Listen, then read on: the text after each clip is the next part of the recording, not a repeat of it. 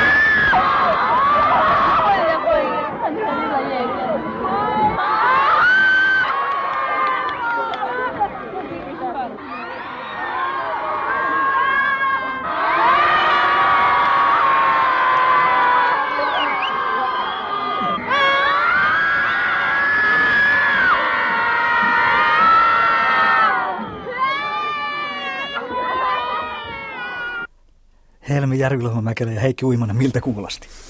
Kuulosti aika vahvasti populaarimusiikin konsertilta, mutta en, en pystynyt oikein, oikein paikallistamaan sitä, että ei, ei sillä lailla ö, ääniinformaatio ole niiltä osin puutteellinen, koska ei kuulu bändiä eikä oikein kuulunut sitten, sitten tuota, yleisön ääniäkään sillä lailla, että olisi esimerkiksi puheesta saanut selvää. Mä en osaa sanoa, että mistä tämä voisi periaatteessa olla. No Beatles tietysti ensimmäisenä tulee mieleen. No siellä mä kuuluu tämmöistä vähän niin kuin 50-luvun rockia mä, ikään kuin taustalla, että ja jos tämä oli Suomessa, niin, niin, niin, niin silloinhan tämä, se oli sitä kautta, kun teinitytöt alkoivat tällä tavalla reagoida fani, fanikulttuuri muodostui silloin. Ja tätä on muuten mietitty, että mistä, että tämä ei ole niin kuin periaatteessa välttämättä tämmöinen biologinen pakko, että tytöt alkaa kirkkua, tämmöinen kauhu ja mielihyvän se, sekainen, kiihkoinen ääni tässä kuuluu, niin että mistä tämä malli tähän tuli? Mm. Tämä, tätä on tutkijat ihmetelleet, tästä on jäljitetty.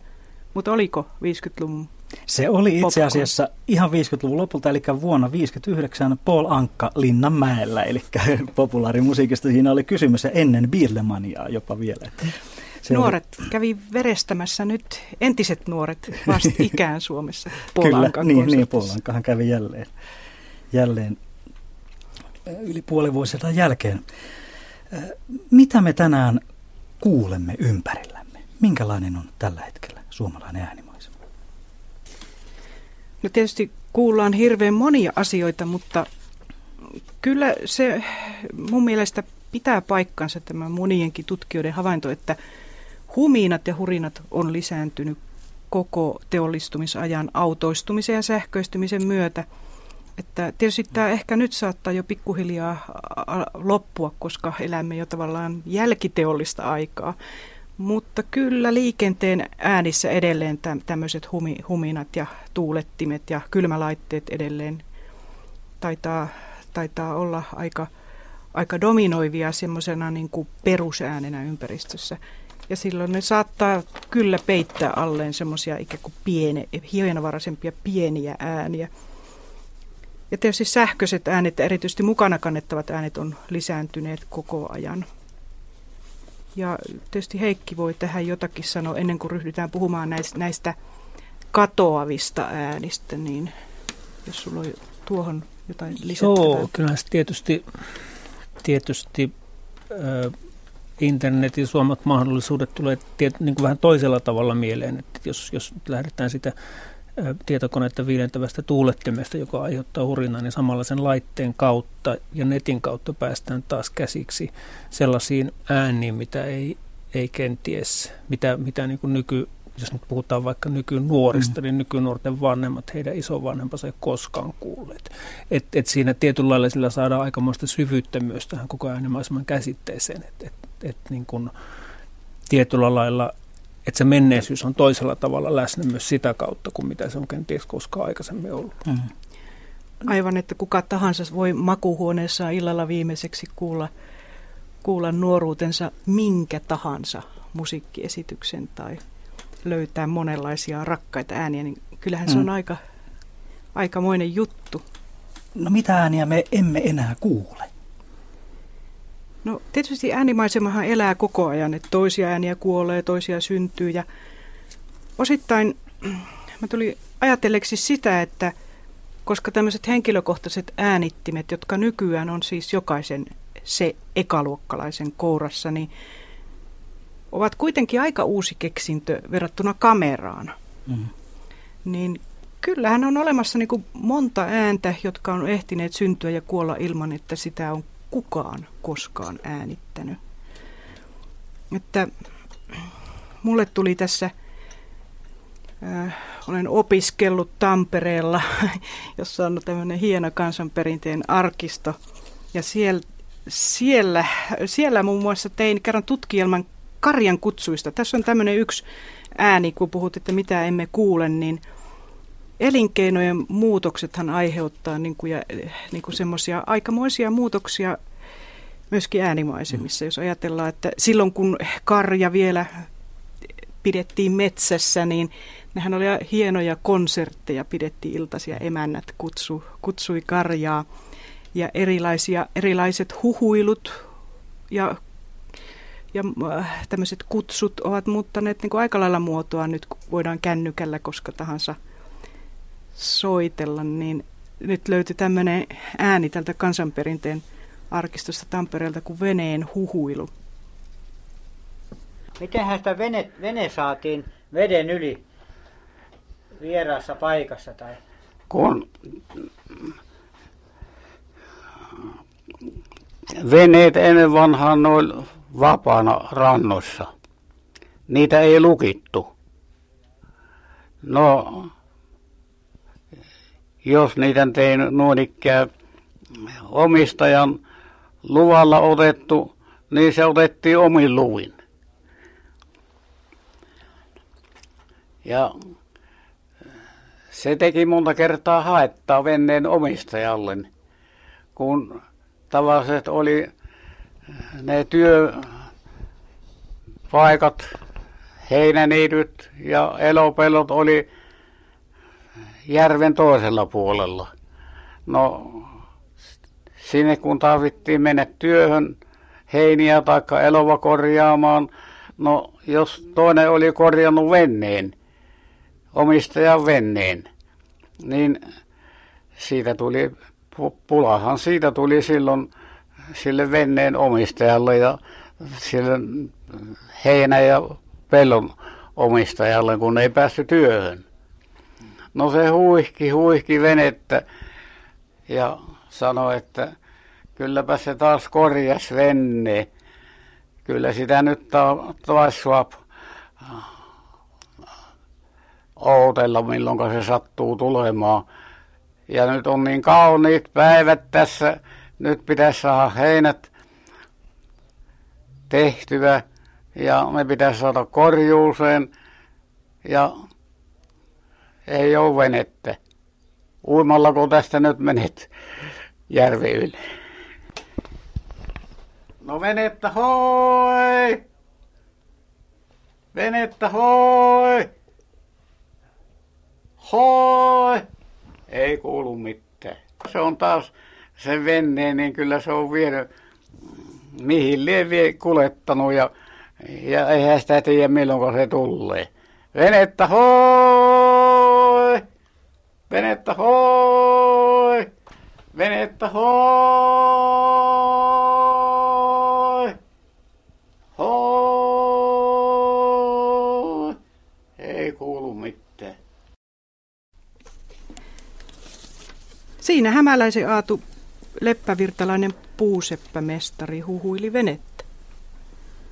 Tämmöisiä en ole kyllä eläissäni kuullut, että tämä on äänitetty vuonna 1963. Se on, joo, se, se on aika ennen kännyköitä. Tuli mieleen tämmöinen tarina omasta lapsuudesta, että kesämökki on saaressa ja aina kun vieraat tuli sinne, niin ne, ne ajo autolla siihen kylän uimarantaan, missä oli silloin auton parkkipaikka ja painoivat auton torvea ja silloin saaressa olijat tiesivät, että aha nyt kuka lähtee soutamaan ja hakemaan ne vieraat, nyt ne on siellä paikalla. Se oli ainoa keino ilmoittaa, että me ollaan täällä. Joo, tästä voisi puhua vaikka pitempääkin erilaista koputuksista. Vinnillä asujat, joita koputeltiin luudan varrella ja kyllähän näitä akustisia signaaleja ja kutsuja on monen tyyppisiä. Nyt meillä on muuten puhelu Nurmekseen. Se on, se on varmaan Helmille tuttu paikka noin tutkimuksellisesti ja muutenkin. Puhelimessa pitäisi olla kotiseutuneuvos Matti Hiltunen. Hyvää iltaa. Hyvää iltaa. Täällä, täällä, täällä, täällä me ollaan Helmi Järvi-Luomamäkelä ja Heikki Uimosen kanssa studiossa ja tota, mä Helmiltä kuulin, että teillä on joku hieno tarina kerrottavananne Puunurmeksen ajoilta. Joo, semmoinen, tämä Nurmeshan on, jos joku on käynyt, niin tietää, ja jos ei ole käynyt, niin ymmärtää ehkä tästä, että Nurmes on semmoisella niemellä, joka on alle kolme, neljä kilometriä, neljä kilometriä suuri, ja siinä on kahta puolta järvi, toisella puolella on Nurmesjärvi ja toisella on Pielisen Latva vesi Vinkerin lahti. Ja tuota, tämä tarina liittyy siihen aikaan 1920 ja 40-luvulle parikymmentä vuotta. Oli tilanne, että ja pitempäänkin se tilanne oli, että ei, ei voinut kauppalan tonteille puusta tehdä saunoja. Taloja oli kyllä ja asukkaita toista tuhatta, mutta saunat olivat kivirakenteisia tai sitten yleisiä puusaunoja, jotka oli vielä maalaiskunnan puolella. Ja tuota, tämä liittyy semmoiseen, kun, kun sinne saunaan kuljettiin siitä Harjanteen yli, niin oli semmoinen lehtori Olli Koistinen, perhe Kuntinen, häntä sanottiin Pottu Olliksi. Pe- perunan muotoisesta nollasta tuli se nimi hänelle. Usein oli äidinkielen kirjoituksesta Pottu, perunan muotoinen, eli nolla. Ja hän itse sanoi, että taas tuli pottu. Kellepä se tuli, niin hän sen ilmasi ja ei, ei tietysti hyvä ollut se. Niin, mutta siitä hän sai nimen Pottu Olli. Ja hänellä oli semmoinen tapa, että kun hän kävi sillä maalaiskunnan puolella saunassa, siinä oli niin kuin yhden korttelin verran Rajakadulle ja, ja sitten toiselle puolelle Harjua, Vinkerilahden rannalta Nurmesjärven rantaan, niin hän pysähtyi siinä Vinkerilahden takana on Vinkerin vaara ja sieltä tuli kaiku. Hän pysähtyi siinä valosolassa puoli rinteistä ja huusi, että metsä vastaa, kuulusti vastaa, metsä vastaa. Niin kuin sinne, niin kuin sinne, huudetaan, huudetaan. Ja tämä rituaali toistui parikymmentä vuotta joka kerta, kun hän ennen muuta vaimonsa ja sitten nuorimman lapsensa kanssa, on sen ikäeroa, niin kulkivat sinne Nurmesjärven puolelle yleiseen saunaan. Tämmöinen tarina. Mm, se oli, se oli hauska tarina ja siinähän käytettiin tämmöistä luonnonilmiötä hyväksi, joka nykyään sitten tehdään kyllä elektronisesti monesti se kaiku täällä studiossa. Mutta aina kauniimpihan se on, kun se on oikea kallio. Kysyttiinkö Pottuolilta koskaan, että mikä hänet innoitti tämän tyyppisen käyttäytymiseen? Tämä on oikein hieno, hieno tarina. Tota, ilmeisesti hän oli muutenkin semmoinen noin kokeilevainen ja tämmöinen, joka harrasti, hän oli lähtöisin Muuruvedeltä Savosta ja koulut käytyään tuli sitten tänne Nurmekseen ja oli täällä peräti loppuun 40 vuotta historia ja suomen kielen lehtorina. Minua kiinnostaisi vähän se, se nurmeslaisten reaktio tähän, että tuliko tälle Ollille matkijoita – hymyiltiinkö tälle ja, ja, ja itse asiassa kaivattiinko sitä sen jälkeen, kun se loppui?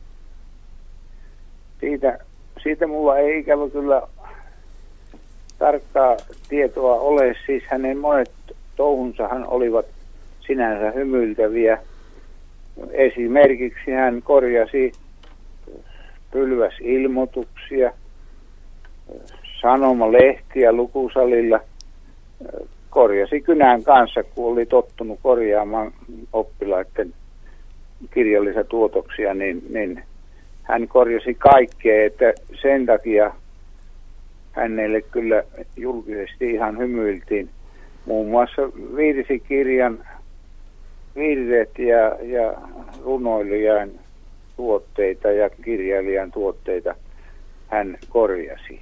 No, silloinhan tulee mieleen, että tässä oli tavallaan tämmöinen opetushetki, että lapselle opetettiin kaijun, niin kuin miten kaiku toimii. Että muistelen tähän meidän kilpailuumme, joka järjestettiin 2003-2006, tämmöinen iso sata suomalaista äänimaisemaa kilpailu, niin siihen tuli kaijusta moniakin juttuja siitä, miten tärkeä se oli nimenomaan tämmöisissä paikoissa, jossa oli näitä, missä se oli eri, sanotaan Iissä muistaakseni, joku, Niin. joku suri valtavasti sitä, että kun, kun, kun semmoinen mäki sieltä täyttömaaksi sitten purettiin, niin tämä kaiku tavallaan katosi ja se kylän elämä muuttui ihan erilaiseksi.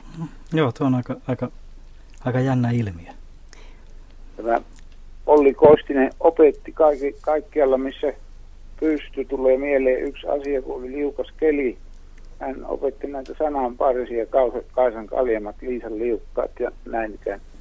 Niin tuota, hän oli kaatunut selälleen koulun rappuja edessä, kun siinä oli liukasta. Ja selällä on ja vihkopino oli levinnyt kainalosta sinne ja kysyy, ei, ei, ei reagoi ollenkaan, että nousta pystyyn siitä selällään rojotti. Ja Mikä tämä on? Kuka ei virka mitään, oppilaat tulee ympärille. Mikä tämä on? Sitten vasta kun joku keksi sanoo, että Kaisan kaljemat Liisan liukkaat, niin tyytyväisenä nousi ja sanoi oikein.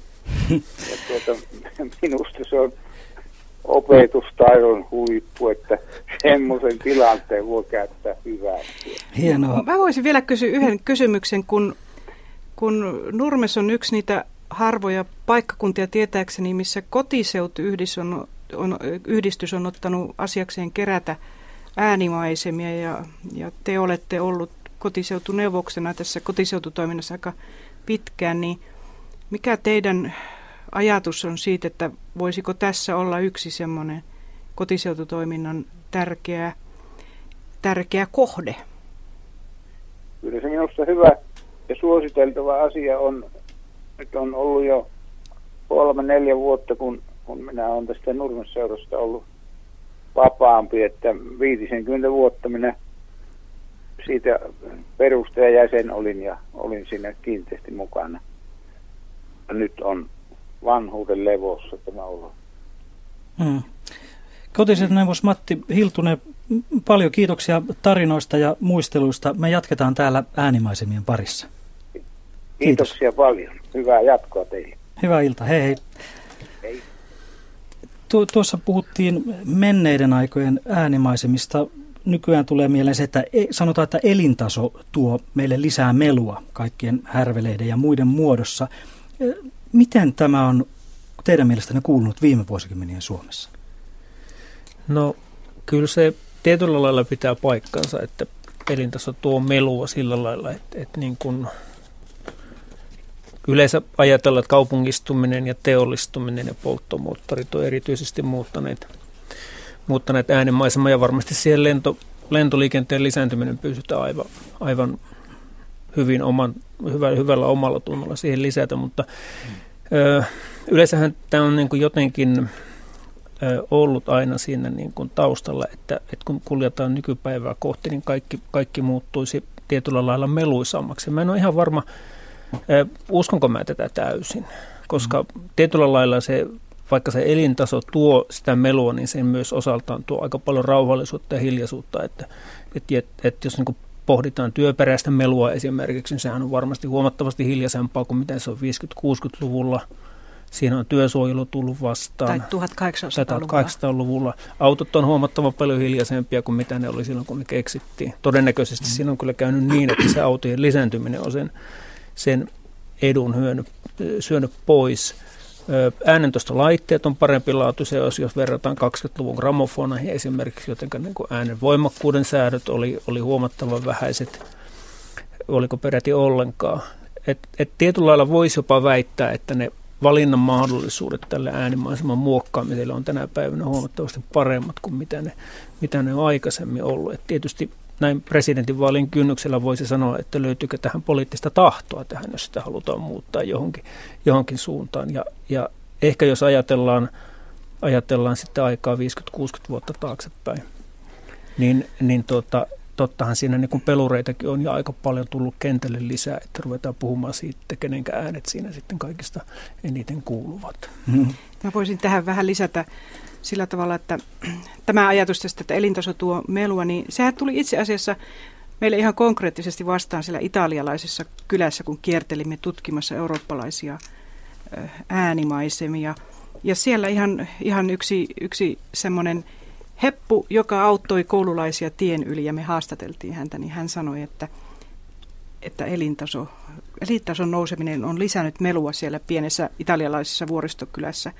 Ja se johtuu siellä kyllä siitä autojen lisääntymisestä ja kaikenlaisten vempaiden lisääntymisestä, joita ihmiset ostaa, kun ne rikastuu. Mm. Että kyllä se ehkä edelleen siinä liikenteessä Suomessakin kuuluu, että mä huomasin Japanissa ja muutamissa muissa paikoissa, niin on tämmöisiä autoja, jotka pysähtyy, tai siis joten moottori ikään kuin seisahtuu ja samalla myös saastutus niin kuin risteyksessä, niin tämmöisethän ei mun mielestä Suomessa vielä ole kauhean yleisiä. Mm.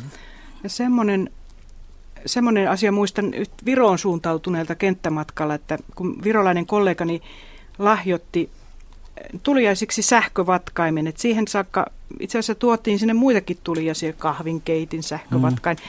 Se oli hyvin hiljainen se tupa ja emäntä siellä mannivaahtoa käsivispilällä viispasi ja mua sitten vaan huvitti, että ahaa, että äänimaisematutkijat tuo kylään niin kuin lisää vempaimia. lisää melua. Mutta tulevaisuudessa mä ajattelisin, että tähän saattaa olla aivan päinvastoinkin, että, että ne, joilla on tärkeintä valuuttaa eli sitä aikaa, niin saattaa ryhtyä ja on semmoisia merkkejä, että ryhtyy tekemään uudestaan asioita käsin ja ikään kuin parantamaan ei elintasoa, mutta ainakin elämän laatua. Mm. Että rikkaillahan sinänsä on ollut jo pitkään mahdollisuus valita sen hiljaisen ja eloisan äänimaiseman välillä ja heillä on niin paremmat mahdollisuudet ympäröidä itsensä hiljaisuudella. Nyt meillä on tullut puhelu parhaillaan tuolla linjalla Kalliosta, Helsingin Kalliosta ja sehän on, jos ei nyt ihan ydinkeskustaa, niin hyvin äänekästä ympäristöä. Hyvää iltaa täällä Radio Suomen äänimaisemailta. Joo, Jukka Alanen Kalliosta. Iltaa. Iltaa, hyvää iltaa. Mitä Kallion kuuluu, miltä siellä kuulostaa? Kiitos. Tällä hetkellä on, on tähän aikaan melko rauhallista, ei kuulu paljon ääniä. Asun tässä 516 ylin kerros vallitsevien äänimaisemien keskiössä, jossa ovat Kallion alaaste. Asun ylimmässä kerroksessa ja monen kymmenen lapsen välitunneilla pitämät mekastusäänet, niin ne kuuluvat iloisina. Se on yksi. Tietysti kun muutin 11 vuotta sitten huhtikuussa tähän, niin ne tuntuvat oudoilta. Ja sitten Kallion kirkko aivan vieressä, niin joka päivä kello 12 ja kello 18, niin nämä lyönnit, ne olivat, niihin ei meinannut tottua. Ja sitten tietysti sunnuntaisin nämä Jumalan palvelun kutsut. Ja sitten kolmas, tässä on vieressä pelastuslaitos, jossa hälytysajoneuvot sitten lähtevät ja epäsäännöllisin välein, että ne, ne tuntuivat sitten, että niihin on tottunut kyllä.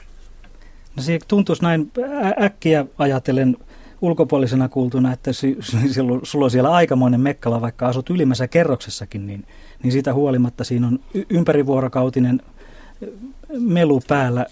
Sä sanoit, että sä et, et aluksi siihen tottunut, mutta kuinka se tottuminen kävi? Huomasitko vain yhtenä päivänä, että et enää et enää häirinyt niistä tähän äänistä. kuuluu vähän hiljaa, että voitteko puhua vähän kovempaa? Niin, si, si, halo, halo, halo. Joo. Si, sitä piti kysyä, että, että missä vaiheessa hu, huomasit sen, että et enää häirinnyt niistä äänistä?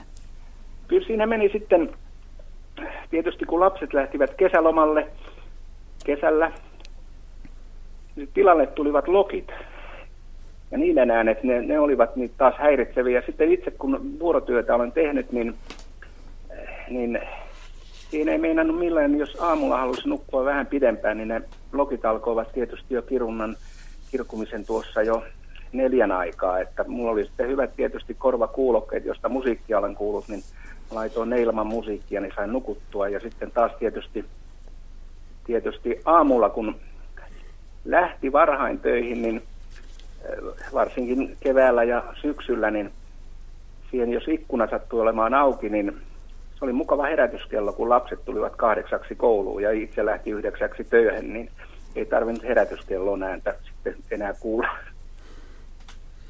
Onko sulla nyt semmoinen olo siellä, että, että se on ääne, äänellisesti sellainen ympäristö, jossa voi asua ja jossa viihtyy? Koska kyllähän Kyllä. Kalliossa täytyy olla paljon hyviäkin puolia. Ilman muuta.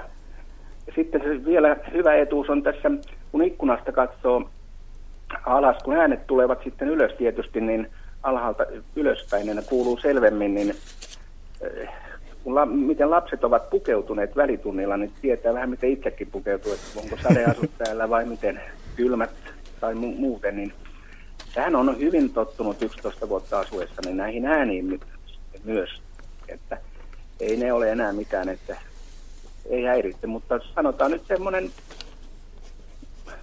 muutama kuukausi, niin meni, että ei millään meinannut tottua. Että kyllä siihen hyvin nopeasti tähän tottuu. Ja itse maalta sitten tietysti syntyneenä, niin ne tuntuvat oudolta. Mutta sitten kun lähtee taas sitten maaseudulle, niin se on taas aivan erilaista.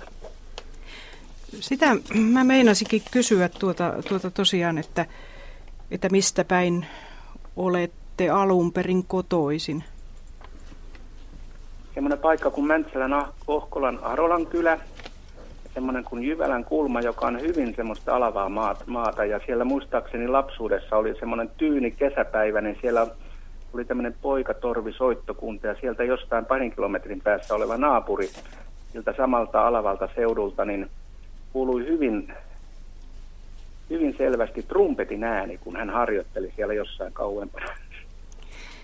Joo, tuo, tuo mua kiinnosti tuossa äskeisessä tarinassa ne Kallion kirkonkellojen ääni, että, niin. että nimittäin nehän on semmoinen ääni, mitä tavallaan ei helposti kyseenalaisteta, että ni, ni, ni, niitä kuunnellaan, tai kun on kuunneltava, halusimme tai emme.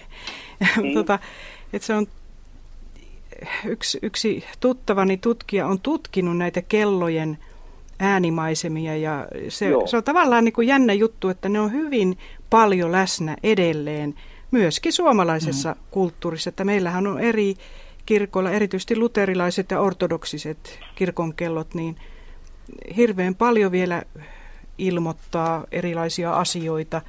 Kyllä. Ajan, ajan määritte. Merkitseekö nämä Kallion kirkon kellot sulle, ilmoittaako ne mitään, rytmittääkö ne millään tavalla sinun päivääsi? No ei ne sillä tavalla rytmitä, mutta silloin kun satun olemaan kotosalla, niin tietysti ne on Sibeliuksen säveltämä musiikki niihin kello 12 mm-hmm. ja kello 18, niin se on, perustuu siihen virteen, soi kunniaksi luojan sama sävellys, niin, niin se on miellyttävän kuuloista. Ja sitten voi tarkistaa sitten, että joskus olen tarkistanut, kun lauantaina tulee nämä ehtookellot, tai sitten keskipäivällä Turun tuomiokello, kello, että onko ne molemmat sitten ajassaan, että kerran huomasin, että Turun tuomio kirkon kello, niin se alkaa ensin ja sitten parin sekunnin päästä vasta sitten Kallion kirkon kellot, että, että ne ei aivan yhtä aikaa ala. Aivan, joo. Tää, tää meidän... Semmoisen olen, olen joskus pannut merkille, että Joo. Nyt ei niin tarkkaa kuin. Joo, että nämä kello, kelloäänimaisemat on hirmuisen mielenkiintoisia. Ne tällä tavalla niin kuin pyhän ja arjen. Sehän ne ehtookellot juuri ilmoittaa, että nyt sitten ei tarvitsisi enää tehdä arkisia töitä, mm-hmm. että nyt ne pitäisi niin. lopettaa. Mm ja sitten tämän ja tuon puoleisen näitä rajoja, että, että se on tavallaan eräänlaista pyhää melua, jolla Jumalakin ilmoittaa läsnäolostaan. Mm-hmm. Ja sitten, sitten, sitten sunnuntaina kello, ne alkavat jo hyvissä ajoin 9.30, kun Jumalan palvelus on kello 10. Niin, ja sitten vielä vähän ennen kymmentä, vaille kymmenen, sitten vielä oikein, oikein pauhina, että nyt ja usein käynkin kirkossa, niin ei tarvitse sen kummempaa miettiä, että aha, nyt kun tästä kävelee semmoinen viisi minuuttia, niin, tai kymmenen, kymmenen, sitten kun kymmenen vaille kymmentä alkavat soida, niin tietää, että hyvin ehtii. Kyllä tässä tietysti vielä sellainen sellainen tuota, yleisradiopoliittinen ulottuvuuskin tässä on, että jos mä väärin, totta. väärin muistan, niin kaikki hmm. Suomen, Suomen kirkonkellot on tallennettu, tallennettu tässä, tässä tuota vuosien saatossa ja niitä, mm. on, niitä on varmaan aika, aika pitkältä ajalta. ajalta ja se on hauska niin juuri tämä, että lauantaina kun soi ehtookellot, niin ne tulevat eri puolelta Suomea, että ne on, ne on, ne on miellyttävää kuulostella, että minkälaiset kellot nyt soivat.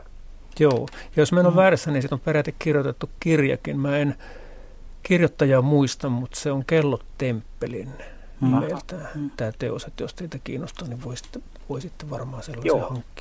Että tällainen äänimaisema tässä on. Kiitu, kiitoksia Jukka Alanen ja meillä on tässä vähän, vähän sinullekin nyt tässä kuunneltavaa, eli meillä on aika miel- yksi mielenkiintoinen kirkonkello. Tämä oli Helmi, oliko tämä Turusta? Turun ortodoksisen kirkon kellot, joita soittaa Pavel Vierikko. Tämä on tuon äsken mainitsemani ääni antropologi Steven Feldin äänitys Turusta. Selvä, hyvä ja kiitoksia Kallioon.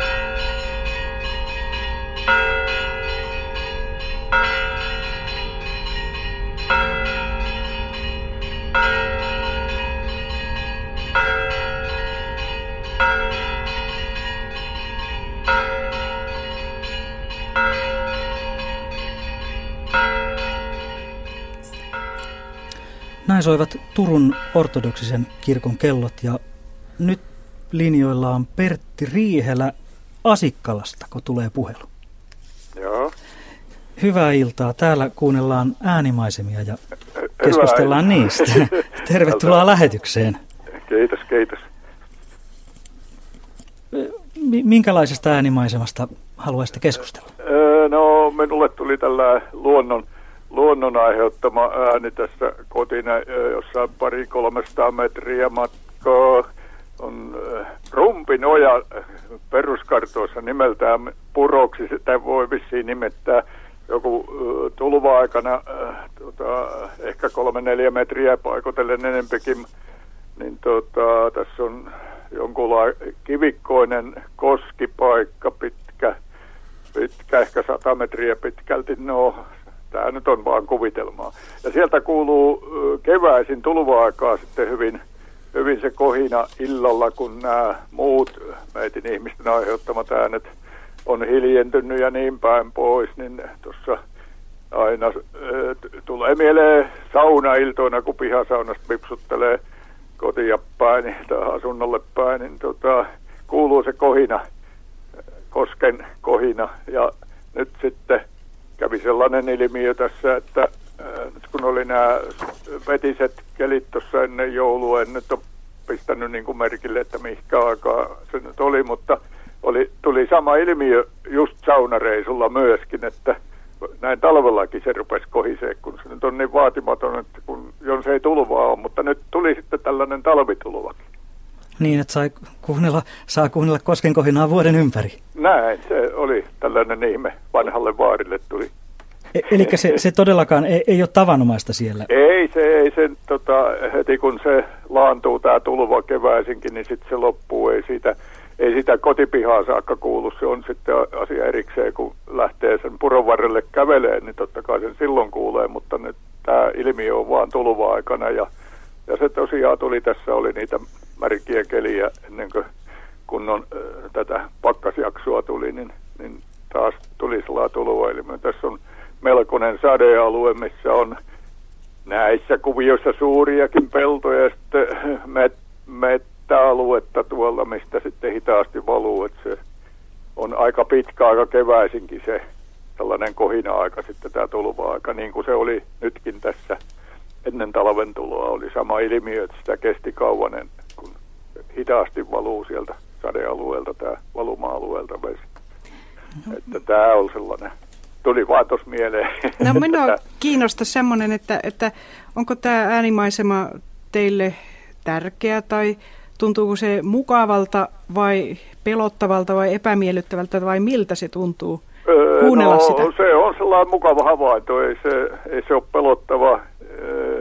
Ei ole lapsenakaan ollut silleen, tässä on vielä sitten vähän, vähän tota, tästä lähempää jonkun matkaa pitemmällä on ollut vesikäyttöinen myllykin ja olen sen lapsena nähnyt toiminnassakin sen myllyn, että siinä oli pato ja sellainen, niin se on, kaikki on, se maisema on siinä muuttunut, että siinä on just sellainen kivinen putouspaikka siinäkin, mutta lyhyempi matka kuin tuolla mettässä, että ei se mitenkään pelätä, se on vaan sellainen mielenkiintoinen ilmiö ja sen, sitä ei kuule kun illalla tuossa kun muu luonto hilinee ja just tämä tuluva aika keväisinkin, niin silloin ei ole vielä ö, mitään muuttolintuja kovin paljon, että se, mutta saattaa joku laulurastaan ääni kuulua siihen mukaan sitten. Aha. Joo. Joo, mä viittaan edelleen siihen seitsemän vuoden takaisin sata suomalaista äänimaisemaa keräyksiä, että siellä oli kyllä, huomattiin, että nämä koskien äänimaisemat saattoi olla hyvin rakkaita ihmisille. Mm-hmm. Että ne, en ihmettele. Ne, niin kuin eräskin muistaakseni, kuvasi sitä, kuinka täytyy, täytyy muuttaa, muuttaessaan maalta kaupunkiin, muistaakseni Aimo-niminen mies kävi hy, hyvästi jättämässä viimeiseksi koskelle. No mm. kyllä se varmaan näin on, kellä se on ihan ollut kotipiirissä, äh, siis että on asunut mahdollisesti jollain myllytilalla tai muuta myllärin asunnolla, niin vielä tärkeämpi eh, näillä pienempienkin purojen, varsin jotka myllyt ei toiminut tietysti kuin just tällaisena kevättulvana. Ja sitten kesällä, jos oli pitkä sadekausi, niin tämä myllärikin voi jauhatella silloin, niin kyllä se sellaisella on vielä rakkaampi varmaan se ääni kuin minulle, kun asun kauempana, enkä kuule kun tulva-aikana sen sitten ja saunareisulla. Kiinnostava tarina. Mm. No, olet, oletteko te asunut siinä sitten ikänne? Taikka... No juu, minä olen 31 syntynyt ja, ja tota, olen kyllä paluumuuttaja, että olen asunut vuoden Suomenlahden rannalla en sen kauempaa, että sitten olen taas tässä samassa äänimaisemassa toistaiseksi vielä. Mm. että siinä mielessä on kotiseudun ääni sekin. Hyvä. Pertti Riihelä, kiitoksia tar- tarinoista ja me jatketaan äänimaisemien parissa. Kiitoksia, kiitoksia. Hyvä, kiitos. kiitos. Kuulemiin. Kuulemiin. Tässä on nyt tullut mielenkiintoisia. Oltiin ensin Kalliossa ihan kaupungin keskellä ja sitten Asikkalassa aika agraarissa ympäristössä siellä Koskerannalla. Mä muistan jostain lukeneeni, että, että me huomataan äänellinen ympäristö jollakin tapaa heikommin kuin se ympäristö, joka me nähdään. Onko, se, onko niin, että, että se meidän näköaistimus on jotenkin niin primäärinen, että, että tämä kuuloaistimus on aina se, se, joka tulee vasta sen jälkeen? On, on, onko tästä mitään tutkimuksellista faktaa vai onko tämä ihan vaan luuloa? Onko tämä faktaa vai fiktiota? No ehkä mä voin tästä ihan aluksi lyhyesti, niin kuin Heikille annan puheenvuoron sanoa. Tietysti ihminenhän on moniaistinen olento, että kaikki, kaikki aistithan meillä pitäisi olla käytössä, mutta kyllä hirveän monet tutkijat on puhunut tämmöisestä asiasta, että, että muutkin aistien paikat, tai siis tätä äänellinen ympäristö on ikään kuin jäänyt näkemisen ja katsomisen katveeseen jollakin tavalla. No mä periaatteessa kyllä pitää paikkansa. Mä ihan täysin sitä osta. että et kuitenkin siinä nyt on aika selkeät historialliset syyt kirjapainotaidon keksimisestä ja luke, lukemaan oppimisesta, että se tieto, tieto tuli toisella tavalla kuin mitä se aikaisemmin meni, meni korvien kautta. Mutta toiseksi sen, niin aina, että et, mä aina vähän hämmästelyn sitä, että millä tavalla tällaista asiaa mitataan ja ja, ja sitten on erittäin hyvä sanonta, että korvaluomia ei ole olemassa. Ihminen ottaa korviensa kautta auditiivista informaatiota 24 tuntia vuorokaudessa jopa ennen syntymäänsä, että tässä, tässä mielessä ollaan erittäin auditiivisessa kulttuurissa. Ja nyt mennään yhteen kuuluisaan äänimaisemaan. Nyt Radio Suomessa Merisää.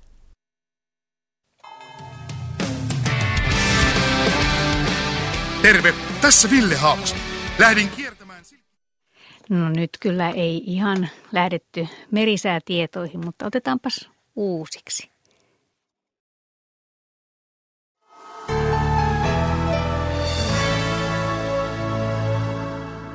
Säätiedotus merenkulkijoille kello 18.50. Saaristomerellä oleva vähäinen matalapaine liikkuu Riianlahdelle, Pohjois-Venäjältä ulottuu heikko korkeapaineen seläinen maan pohjoisosaan.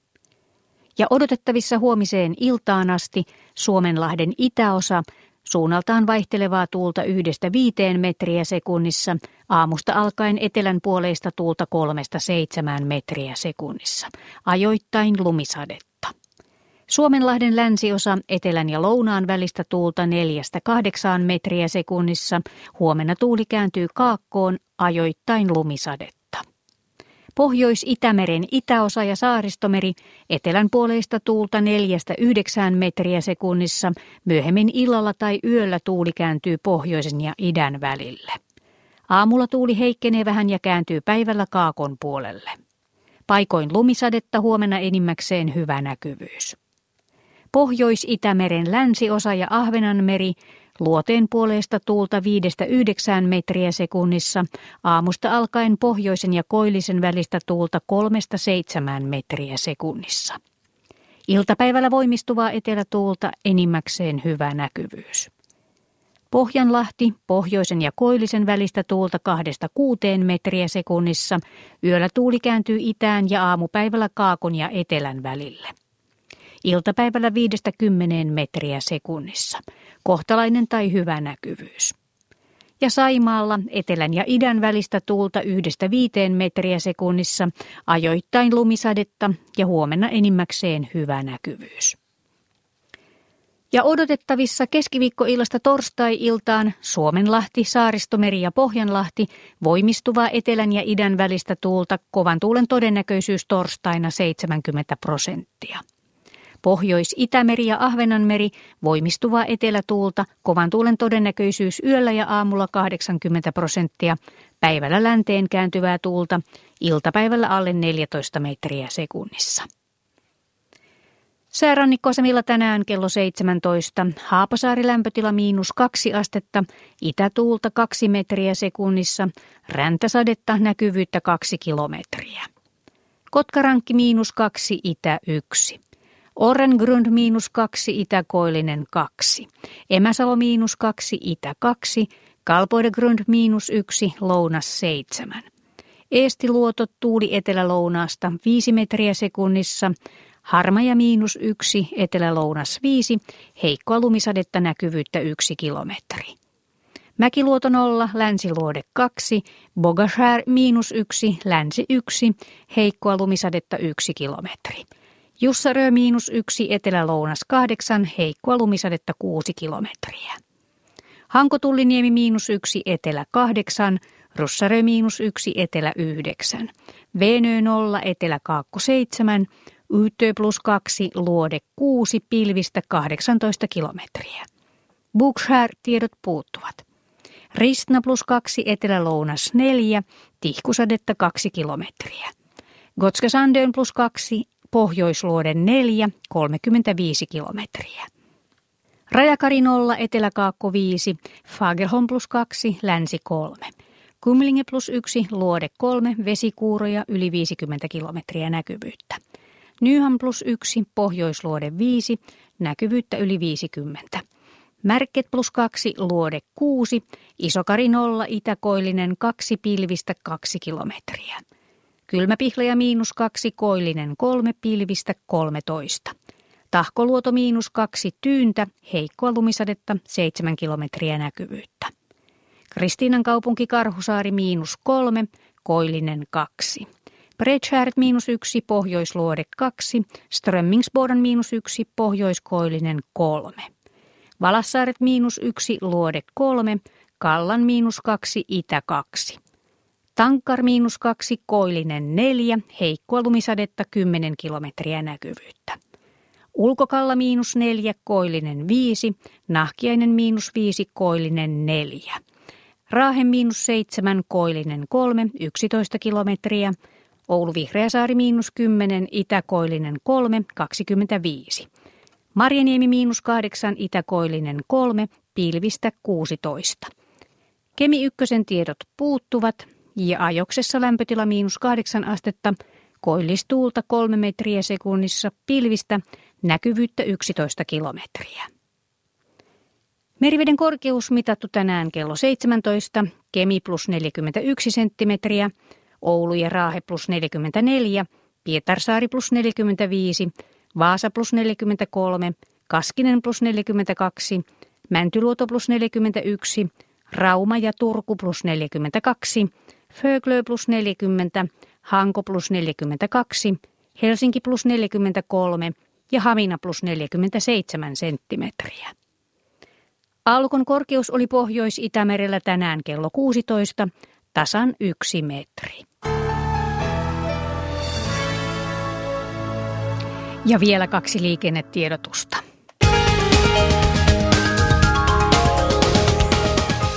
Tiellä yhdeksän Jämsässä onnettomuuspaikan raivaustyö on ohi. Välillä Siltakatu, Ruotsulan tie, Säyrylä. Liikenne on palautunut normaaliksi. Ja tie 140 Lahdessa Välillä Vitikan katu, Patakallion katu, siellä kaatuneet puut on raivattu ja liikenne sujuu jälleen normaalisti.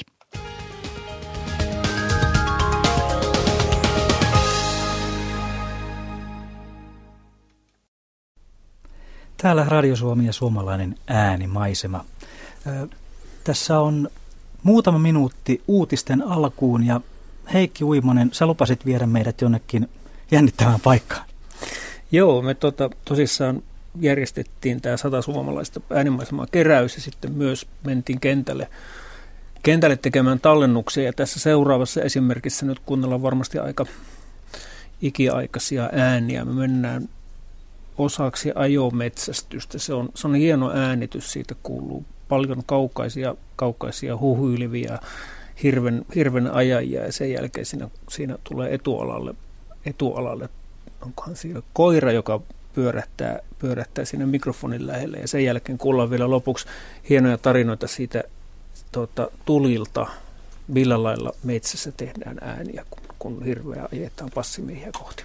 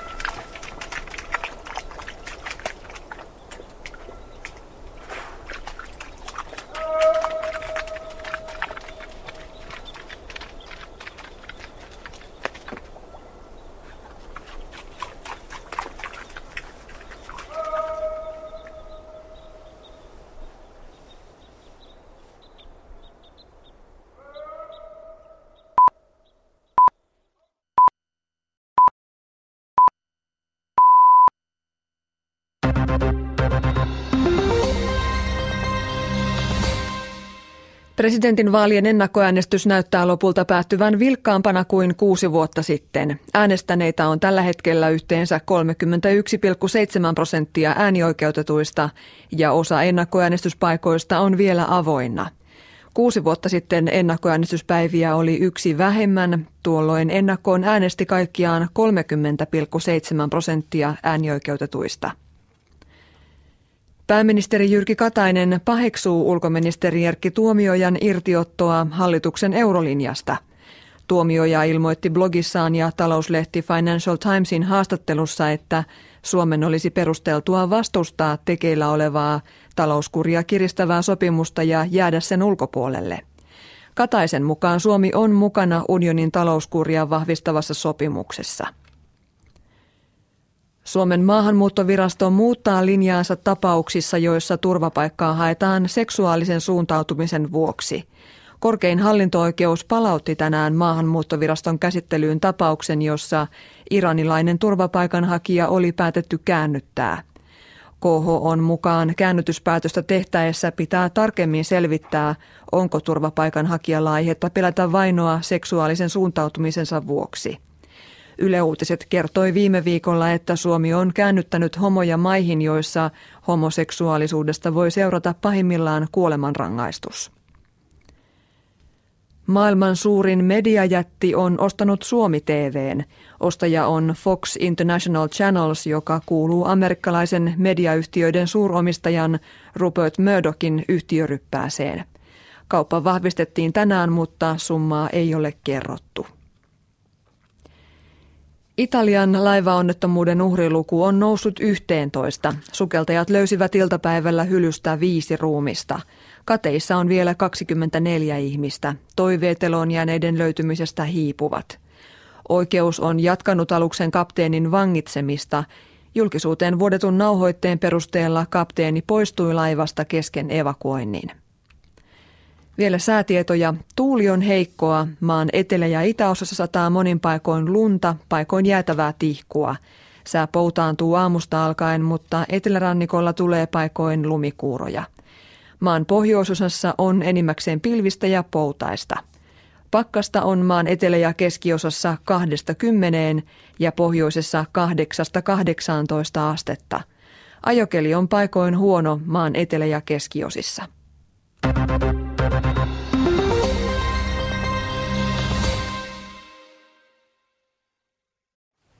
Sitten Urheiluradio, studiossa Petri Sjöblom.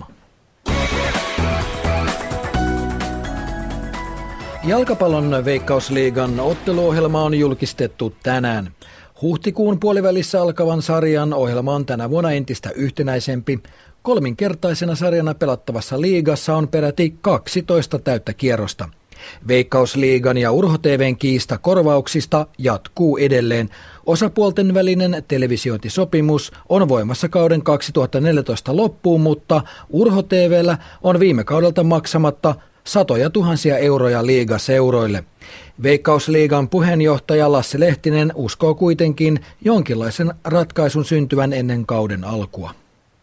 Mahdollisimman paljon tietysti toivotaan lähetyksiä, mutta ei myöskään haluta semmoista, että taloudellisten vaikeuksien vuoksi TV lakkaa lähettämästä jalkapalloa. Milloin uskotte, että saadaan jotain selvyyttä tuosta kiistasta? No viimeistään ennen kuin tämä pyörähtää käyntiin. Antti Ennekari haastatteli. Rallin MM-sarja käynnistyy huomenna Monte Carlon rallilla. Edellisen kerran rallikausi alkoi Monakossa vuonna 2008, jolloin rallin voittoon ajoi Ranskan Sebastian Loeb. Hän lähtee suosikkina myös huomenna käynnistyvään kilpailuun. Mestarin tallikaverina ajaa ensimmäistä kertaa Mikko Hirvonen. Jussi Jäkälä tapasi Hirvosen ennen kauden ensimmäisen rallin alkua. No mites jonkinlainen oppi Tommi Mäkinen, onko häneltä tullut nyt Mikolle mitään tuoretta vinkkiä Monttea koskien? Ei nyt ihan, ihan just tätä montteja ajatella, mutta kyllä niitä aikoinaan, aikoinaan tuli aika paljon, että jouduin kerran oikein jopa katkaisee puhelun kesken, kun oltiin menossa jo pätkälle ja Tommi vaan puhuu puhelimessa ja antoi ohjeita, niin kyllä jo loppuun toteaa, että nyt on oikeasti mentävä pätkälle, että nyt on jatkettava keskustelua joskus toista. No heitä vielä joku, mikä oli mieleenpainuvin Tommin ohje nimenomaan Montte? No kyllähän se on ollut niin kuin nimenomaan sitä Montesta, että siellä ollaan monesti täysin väärällä renkaalla, vääränlaisessa kelissä, niin kyllä silloin pitää olla tarkkana, ja, mutta siltikin olla rohkeasti, vaan uskaltaa mennä, että, että sitä pitoa vaan pitää osata etsiä välillä jopa jostain muuta kuin tieltä. Monte Carlo rallia ajetaan tänä vuonna poikkeuksellisesti viitenä päivänä. Ensimmäinen erikoiskoe käynnistyy huomisaamuna kymmeneltä. Ja Jäkikon SM-liigassa on tänään kuudenottelun kierros. Ensimmäistä erää pelataan parhaillaan paikkakunnilla. Helsingin IFK Tappara edelleen 0-0, Kalpa HPK 1-1, Kärpät Jyp 2-1, Pelikaanslukko 1-0, Saipa TPS 2-0 ja Ässät Ilves on tilanteessa 0-0 ja kierrostahan voi seurata Yle Puheen taajuuksilla. Studiossa vierana Kallervo Kummola Jääkiekkoliitosta ja seuraava lähetys Urheiluradio tunnin kuluttua 20.03. Tämän yksinkertaistetun stereotestin tarkoituksena on ensisijaisesti auttaa kotikuuntelijoita tarkistamaan, että stereovastaanotin toimii asianmukaisesti. Seuraavassa kuulette metronomin tikitystä, jonka pitäisi kuulua ainoastaan vasemmanpuoleisesta kaiuttimesta.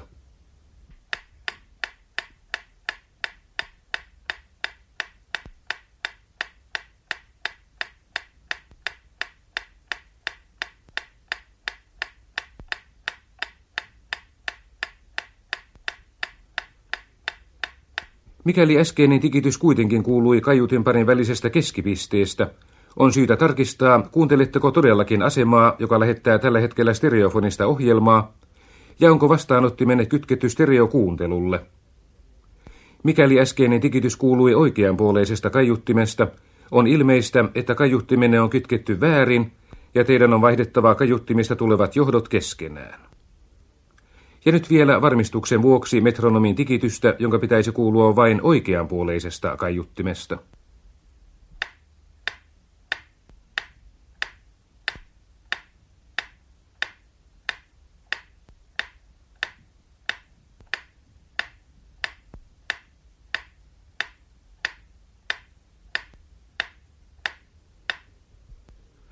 Tämän jälkeen koitamme vielä tarkistaa niin sanotun kaiuttimien vaiheistuksen – Mikäli ääneni tähän saakka on kuulunut kaiutin parin keskeltä, on asia teidän kohdaltanne järjestyksessä.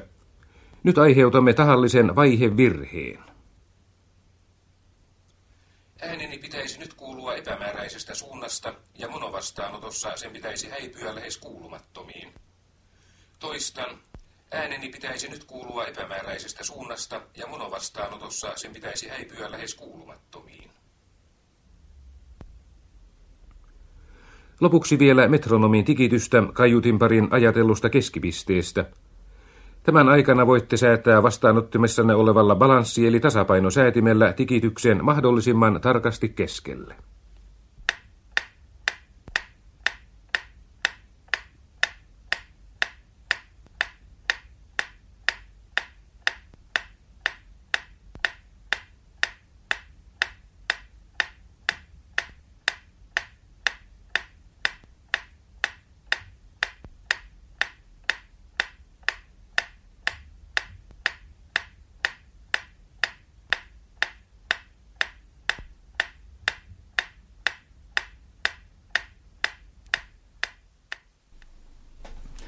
No niin, se oli legendaarinen stereotesti vuodelta 1972. Tämä oli tämän iltaisen toisen vieraamme Heikki Uimosen harras toive. Heikki, miksi stereotesti? Tota, tämä on erittäin, samalla tavalla kuin musiikkiesitykset herättää muistoja, niin mä jotenkin mä en ole pitkään pitkään aikaan kuullut stereotestiä, joka on mielestäni yhtä turvallinen kuin äsken kuultu Merisää ja Esko Riihelän ääniä.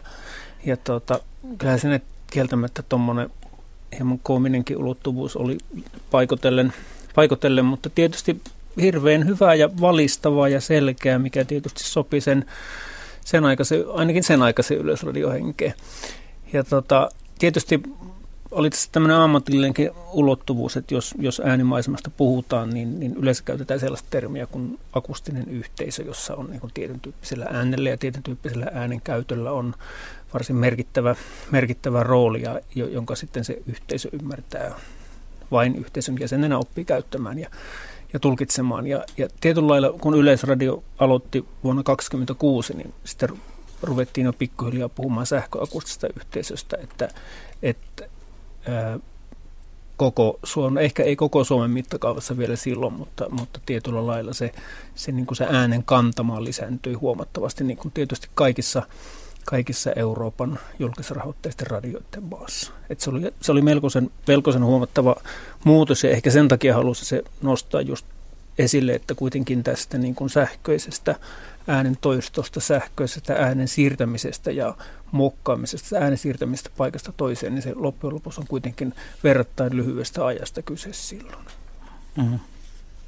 Kyllä tosiaan tuo stereotesti on yksi niistä, yksi niistä legendaarisimmista kahden minuutin pätkistä, joita, joita Suomessa on kuunneltu. Täällä on tota, tullut netin kautta aika paljon myös, myös palautetta, palautetta ja tota, lähtevien junien tai yleensä rautatieasemien äänet näkyy olevan hyvin, hyvin kysyttyä tavaraa. Täällä esimerkiksi minulle mieluisa äänimaisema on lähtevien junien äänet ja kuulutukset Tampereen rautatieasemalla, jonka naapurissa asuin pitkään. Mieluisa on myös kuunnella nyt, kun omat lapset ovat isoja päiväkodista lähtevien pikkutenävien sadehaalareiden suhinaa ja heippa heippa huomiseen tervehdyksiä. Tässä on vähän sama kuin tämä Kallion, Kallion soittaja, joka kertoo niistä koululasten äänistä. Tämä on Taina Repo Tampereelta kirjoittaa ja tähän kyllä voitaisiin voitais täyttää aika monenkin ihmisen tämän iltainen toive ja kuunnella pätkä rautatieasemaa.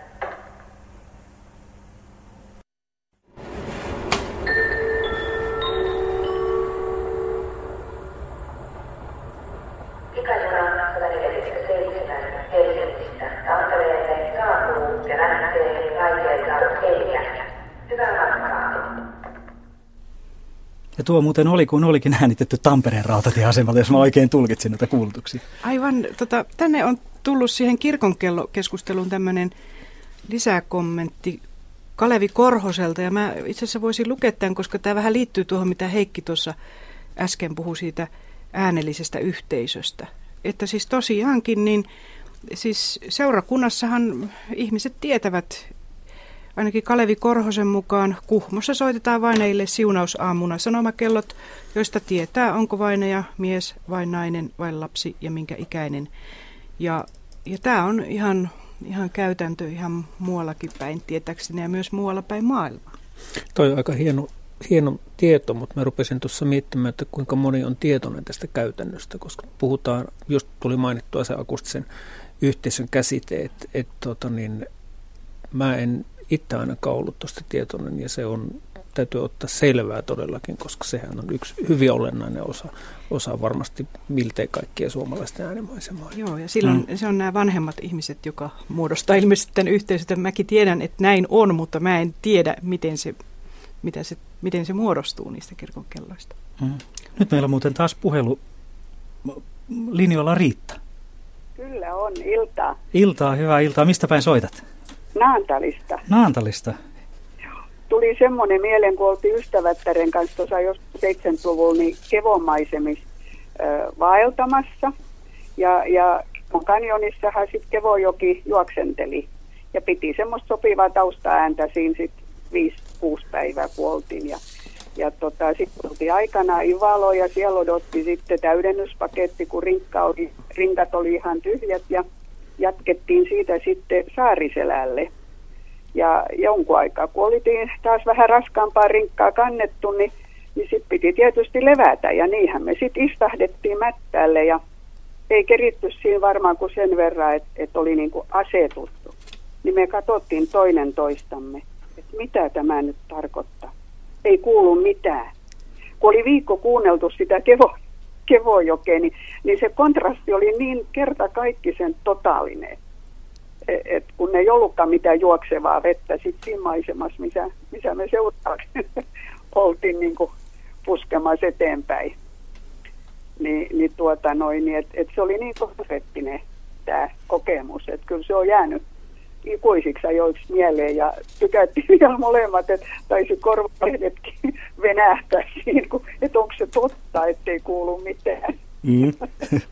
Onko usein sen jälkeen tullut halu palata sinne hiljaiseen no, paikkaan?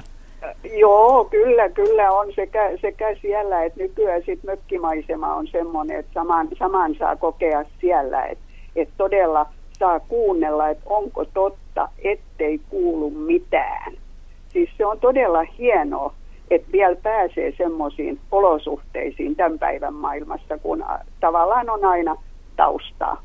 Tässä on muuten ja, ja se, e, niin? ihan tämmöinen huomio, tämä hirveän hyvä huomio siitä, että miten, miten aina kun ympäristössä tapahtuu muutos tai äänimaisemassa, niin sehän me huomataan, että, että se on paitsi kulttuurissa tapahtuneiden muutosten seurausta, niin myös ihan biologiaa, että ainakin mun käsittääkseni niin kuin ihmiset, nämä on toiminut varoitussignaaleina tämmöiset, että, että ihmiset on erityisen tarkkaavaisia sille, että jokin mm. muuttuu ympäristössä. Kun sä kuvailit, että mitä ihmettä, että korvat, lehdet ihan veny. Eli teillä oli niin kuin se, se, se joen äänimaisema oli jotenkin jo teihin kerennyt muodostua semmoiseksi perus, perusääneksi sinne taustalle ja sen katoaminen yhtäkkiä havahdutti. Joo, Joo, mm. ja sitten tota, no, niin tuli tästä vielä mieleen, kun äsken noista kirkonkelloista, niin, niin Naantalissahan soitetaan tänä päivänäkin kesäaikaa Vesperi joka päivä kirkontornista. Ja, ja sehän oli sitten silloin, kun oli itse semmoinen mm, vahtosammuttajan kokoinen ja ala, alakouluikäinen, niin sehän oli merkki siitä, että kun Vesperi soi, niin sitten kotiin. Mm. Onko se trumpetilla vai millä se soi? On, on Joo. trumpetilla, kyllä. Niin tuota noin, niin mutta niin kuin arvata saat, saattaa, niin, niin eihän sitä nyt kuulu millään, kun leikit oli mielenkiintoisia, niin Vesperi meni ohi korvi. Musta... Sitten koton ihan kehuttu, mutta kuitenkin, että et tämmöisiä just, että määrättyjä asioita just, että et tota, mitä noudatettiin sitten. Luultavasti voi olla edelleenkin, että kuulostaa semmoiselta ääneltä, joka voi edelleen toimia lapsille kotiintulomerkkinä. Mm. Musta se oli niin, kiin, niin. kiintoisaa tuo, tuo, kun mainitsitte nuo joen äänet, että yleensähän kaikki suhinat ja kohinat, niin niin nehän aina liitetään kaupunkiin ja sitten, sitten sanotaan, että kun kaupungissa on niitä suhinoita ja kohinoita, että ihminen sitten yhtäkkiä havaitsee, kun ne puuttuvat.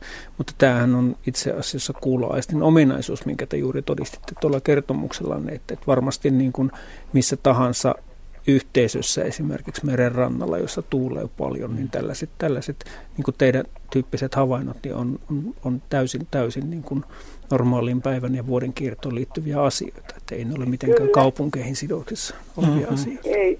Ja sitten sit nauvos huomaa vielä semmoisen, että, että kun esimerkiksi kun tuuli tulee, niin se on aivan eri, eri se ääni havupuis kuin kaslikos tai lehtipuussa. Mm-hmm. Et kun muuten on hiljasti, niin semmoisenkin on niin kuin, ö, ilokseen voinut havaita, että ne äänieerot riippuu siitä, että mihin puihin se ottaa ensiksi sen tuulen. Kyllä. Et, et sillä tavalla jotenkin tykkään, että vielä sä pystyy jotain havainnoimaan, ettei ole niin, että et niin kuin sanotaan, että kuljetaankin A B näkemättä yhtään mitään, mitä sillä matkalla oli. Niin, niin, niin sama voi tapahtua korvien kanssa, että et vaikka ne kuuleekin, niin ne ei kuule. Mm-hmm. Niin, niin sillä tavalla hienoa, että pystyy senkin niin kuin erottamaan, että, että mihin puihin se tuuli tulee ensiksi. Mm-hmm. Hienoa. Ki- kiito- kiitoksia Naantaliin ja hiljaisuutta sinne toivotellaan. Joo, ja kiitos mielenkiintoisesta ohjelmasta. Joo, Joo, hei. Hei hei. Niin, tässä nyt aina rupeaa miettimään tätä melun ja hiljaisuuden kahtiajakoa, että mikä on, mikä on melua ja mikä on hiljaisuutta. Mitu, mitä, jos ajatellaan niin päin, lähdetään liikkeelle hiljaisuudesta, mitä melu viestittää ihmiselle? No tota, jos sitä nyt lähtee äänimaisema ajattelun kautta purkamaan, niin oikeastaan melu ja hiljaisuus ovat osia äänimaisemassa. Mä en ole henkilökohtaisesti oikein hirveästi aina ymmärtänyt, minkä takia ne asetetaan toistensa kanssa vastakkain. Hiljaisuuden vastakohta on ääni, ei melu. Et tässä tietyllä lailla ollaan, ollaan vähän siinä... Tietysti ne on sellaiset äänet äänimaisemassa, jotka ensimmäisenä sitten sattuu, sattuu esille ja, ja jollain lailla kiinnittää huomiota. Että siinä mielessä kyllä se on ihan ymmärrettävää, mutta esimerkiksi se mainittu sata suomalaista äänimaisemaa keräys, joka tuossa tuossa järjestettiin, niin se oli varsin monen tyyppistä se hiljaisuuden kokeminen ja, ja se hiljaisuuden kokemus niin oli hyvin harvoin ilman ääniä itse asiassa. Sieltä tuli hyvinkin tarkkaa kuvausta, että, että minkä tyyppisiä ääniä siellä koettiin siellä hiljaisuudessa. Et, et tietyllä lailla se on myös ehkä se hiljaisuuden kokemus, mistä siinä puhutaan enemmän kuin faktisesta, faktisesta hiljaisuudesta. Hiljaisuuteen liitetään aika usein myös paljon positiivisia ominaisuuksia, mitä siellä varmasti onkin, mutta toisaalta, toisaalta siihen liitetään myös hyvin negatiivisia tunteita, niin kuin ahdistumista ja pelkoa. Ei hiljaisuus ole, ole hyvä asia aina. Et se, on, mm-hmm. se on ihan selvä, jos, jos niin pohditaan, pohditaan ää, hiljentynyttä paperitehdaspaikkakuntaa, niin kuin taisit tuossa juonnossa, mm. juonnossa mainita, niin mä luulen, että se ei ole ihan sitä luksusta, mitä, mitä ihmiset haluavat nauttia siinä hiljaisuudessa, mitä heille on tarjolla. Että tämä on hyvin, mm. hyvin tuota, niin kuin kontekstisidonnainen, niin kuin sanotaan. Niin, se on tila, tilannesidonnaista niin kuin tietyssä määrin kulttuurisidonnaista myöskin melu tosiaan, että olin tuossa Kanarian saarilla lomalla, niin niin kyllä siellä täytyy sanoa, että ei, eipä siellä juuri vauvoille laitettu korvalappuja 120 desibelin tota, uuden vuoden vietossa. Ja voisi ajatella, että melu on myöskin mikä tahansa egocentrinen, semmoinen niin itsekeskeinen äänimaisema, jossa sen äänen levittäjä ei tavallaan ymmärrä sitä tekoaan. Että Mozartkin on melua, josta soitetaan 24 tuntia vuorokaudessa seitsemänä päivänä viikossa ihan täysillä. Mm-hmm. Mutta tuosta hiljaisuudesta, niin Noora Viikman kollega, kollegamme, suomalainen äänimaisema tutkija, on tutkinut hiljaisuuden myymistä ja sitä mielenkiintoista asiaa, että tosiaan hiljaisuuskinhan on nyt nykyisin tuotteistettu, että siinä on semmoinen tavallaan mm. bisnesidea taustalla, jonka mukaan intiimistäkin kokemuksesta niin kuin hiljaisuus mm. tulee tavallaan jalompi tai syvällisempi silloin, kun maksamme. Sen ostaa. Niin, mm. niin, niin että siinä ma- mielen rauhan myymisessä liikkuu nykyisin isot rahat. Että semmoinen, mikä aikaisemmin oli ilmaista, niin nykyisin kuluttajia houkutellaan maksamaan siitä. Mm. Kyllä, kyllä. No tietysti jos kuluttajat suostuvat, että he maksavat siitä, niin, niin mikäpä siinä. En mä niin kuin näe sinänsä siinä huonoa huonoa, huonoa puolta. Tuleehan se hiljaisuuden merkitys silläkin tavalla nostetuksi, mutta se ehkä mikä mua on tässä, tässä tuota, hieman hämmentänyt, niin on, on ehkä ne sellaiset kulttuuriset käsitykset siitä, joita siihen hiljaisuuteen ja niihin hyviin ihmisiin, jotka siellä hiljaisuudessa liikkuu. Ja ennen muuta mitä suomalaisuus on ja suomalaiset arvostaa hiljaisuutta, niin, niin tätä tämmöisiä käsityksiä pidetään vahvasti markkinointikoneistossa yllä. Ja, ja tätä ehkä niin kuin kannattaisi hieman ruveta kiistämään myös. Brändäämisessä. Niin, niin nimenomaan. niin, että me suomalaiset ollaan hiljaisia ja rauhallisia. Nyt meillä taitaa olla taas puhelu, puhelu valmiina. Matti Pursiheimo Raumalta, hyvää iltaa. Iltaa olette suorassa lähetyksessä. Halo, halo.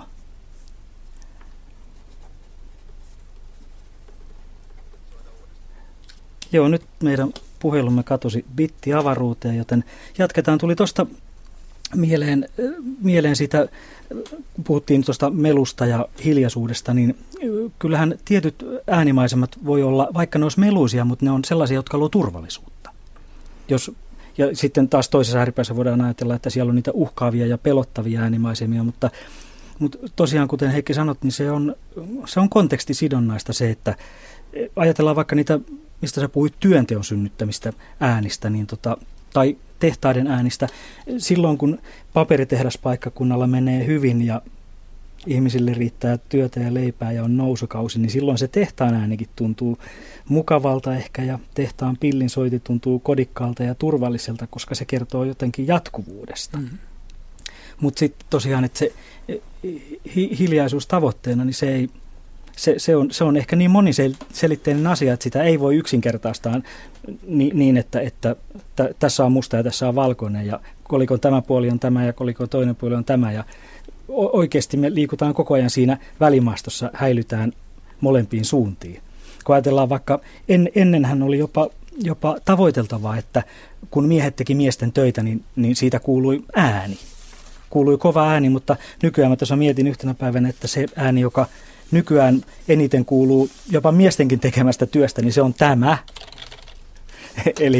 Eli se on, se on, se on tietokoneen näppäimistön näpytys ja hiir, hiiren klikkailu.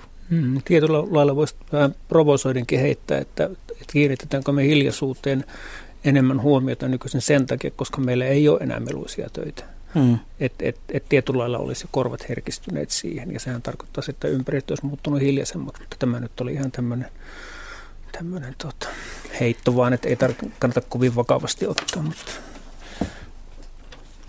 Nyt Onko meillä puhelu? Taitaapa olla. Tervetuloa lähetykseen. Halo. Halo joo. Halo. Kuka sieltä soittelee?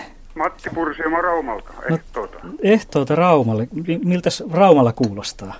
No Raumalla kuulostaa. Tuossa teidän keskustelu kuuntelin ja, ja tuli mieleen, mä olen opettajan ollut, olen eläkkeellä ja mä oon jo silloin alkuvaiheessa otin sellaisen tavan luokissa, että niin kuin musiikkiesityksessä, niin myös tunti alkaa hiljaisuudella ja päättyy kans hiljaisuuteen.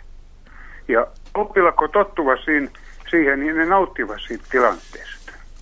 Mm. Sillä hiljaisuudessa siis erotetaan se, siitä, se tunnin kulku molemmista päistä, siitä ja sellainen kokonaisuus. Hieno, hieno ajatus. Mistä, mistä teille tuli mieleen tämä? No se, se nyt sitten vaan on semmoinen, kun puhutaan, puhutaan tästä äänenkäytöstä joka paikassa ja sen lisääntymistä, mä olen kyllä sitä mieltä, että se on lisääntynyt ja mun kauhissuutta sen, kun kun lapsentarhamukulakin tuodaan jokin rockkonserttiin ja sitten työnnetään jumalattomalla metelissä niiden mukulitten korviin. Et välillä niin kuin, jää kysymään, että millä oikeudella aikuiset tekevät sillä No minunkin mielestä tuo kuulostaa todella hienolta idealta, että itse asiassa joskus muistan kuuleni tämmöisen määritelmän, että maailman kolmanneksi meluisin paikka on päiväkodin eteinen. Ja tästä myöskin johtuu se, että monet vanhemmat on kiinnittänyt huomiota siitä, että lapset huutaa vielä kotonakin, kun ne tuodaan kotiin sieltä päiväkodista, koska siellä on vaan niin kova melutaso. Sama pätee varmaan kouluun, että toi on aika nerokas idea. Niin kuin tavallaan se varmaan pitkäksi aikaa rauhoittaa sitä ilmapiiriä, että alussa ja lopussa on hiljaisuus. On, ja se kuitenkin tilanne on se, että että alkuperäinen olosuhde on hiljaisuus, se avaruuden kosminen hiljaisuus. Kyllä, kyllä meillä on, on perimä siitä, että, että me tykätään siitä hiljaisuudesta.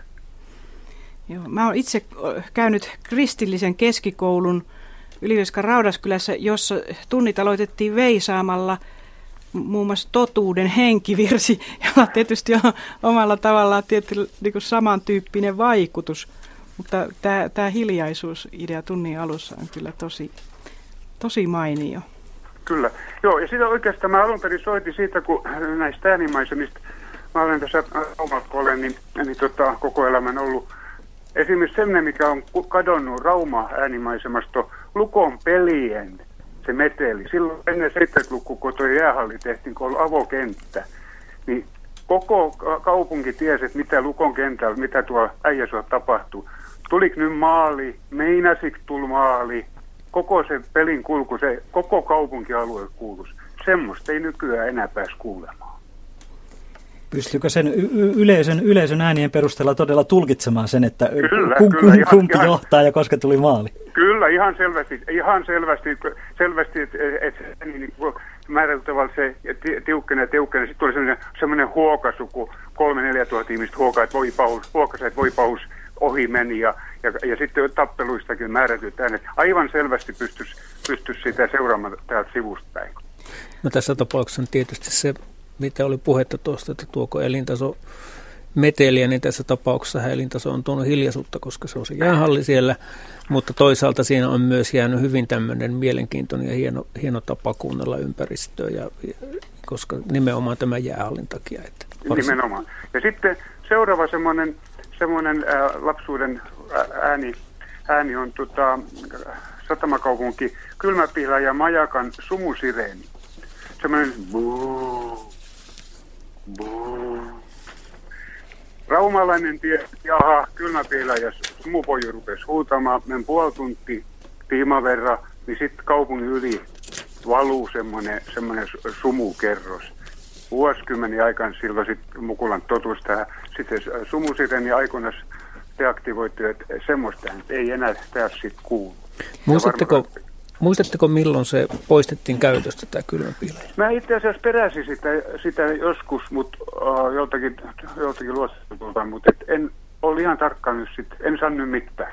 Joo. Itse asiassa mä menen sitä tässä kerroin selvittämään, kun menen kirjoittaa lehteen näistä äänimaisemista, johon myös kuuluu aikoinaan ähm, Rauma Telakan semmoinen, kun iltatuuri on töissä ja äijän Lekan kanssa oikoisiva levyi. Tuommoinen mm-hmm. iso laivarunko, ja kun sä hitsat, niin levy, levy venysyvä hiukan, sitten äijä hakkasella lekan kanssa semmoinen kumiseva, itse asiassa aikainen turvallinen ää, ääni siitä, että miehe ovat, isät ovat töissä. Mm-hmm. Aika, aika mahtava toi. Mä meinasin just sitä sanoa tuossa aikaisemminkin, että maskuliinista työidentiteettiä on jonkun verran tutkittu, että se on sille itselleen, sille työntekijälle, mutta siis myös kuuntelijoille niin kuin, just tuommoinen vaikutus halusin tässä kiinnittää huomiota tuohon, kun puhut tuosta sireenistä ja sit lukea tässä pienen pätkän tanskalais-ruotsalaisen Axel Sandemosen kirjasta Pakolainen ylittää jälkensä, jossa hän sanoo tehtaan pillien äänestä sitä, että tämä brutaali sireeni merkitsi helvetin koiran ulvontaa ja pahojen henkien haastetta kirkonkellolle. Se murtautui harmaisiin talviaamuihin kuin helvetin koiran ulvonta ja verhosi se verhosi kuin sumuun ja sateeseen säteilevimmän kesäaamun.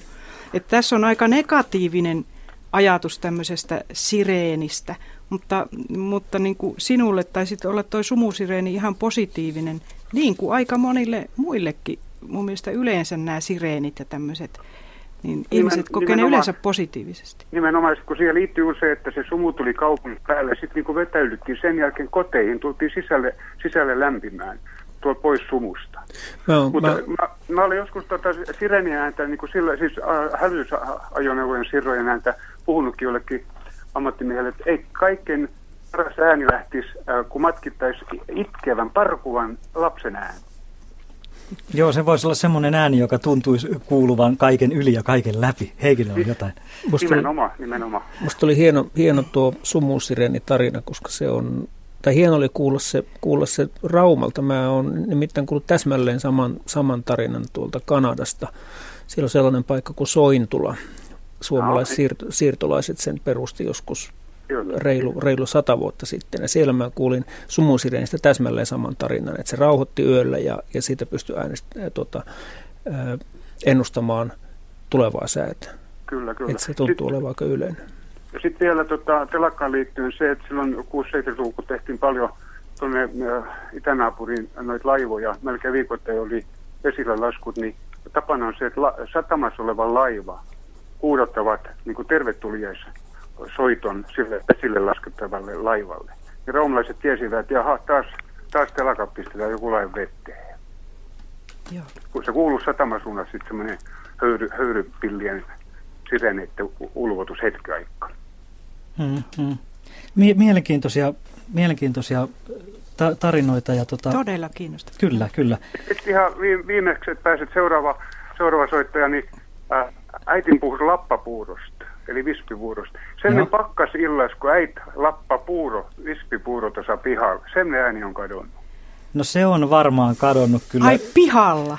Pihalla, pihalla. Koska niin... kylmässä vispautuu niin, paremmin. Nimenomaan, nimenomaan ja tota, mm. te puhuitte äsken siitä, että te veitte, te veitte jotain näitä keittiötyökaluja. Niin. Joo. Joo, joo että äiti, ä, mun äiti oli kemiskotori, hän puhuu lappapuurosta, raulaiset puhuvat vispipuurosta.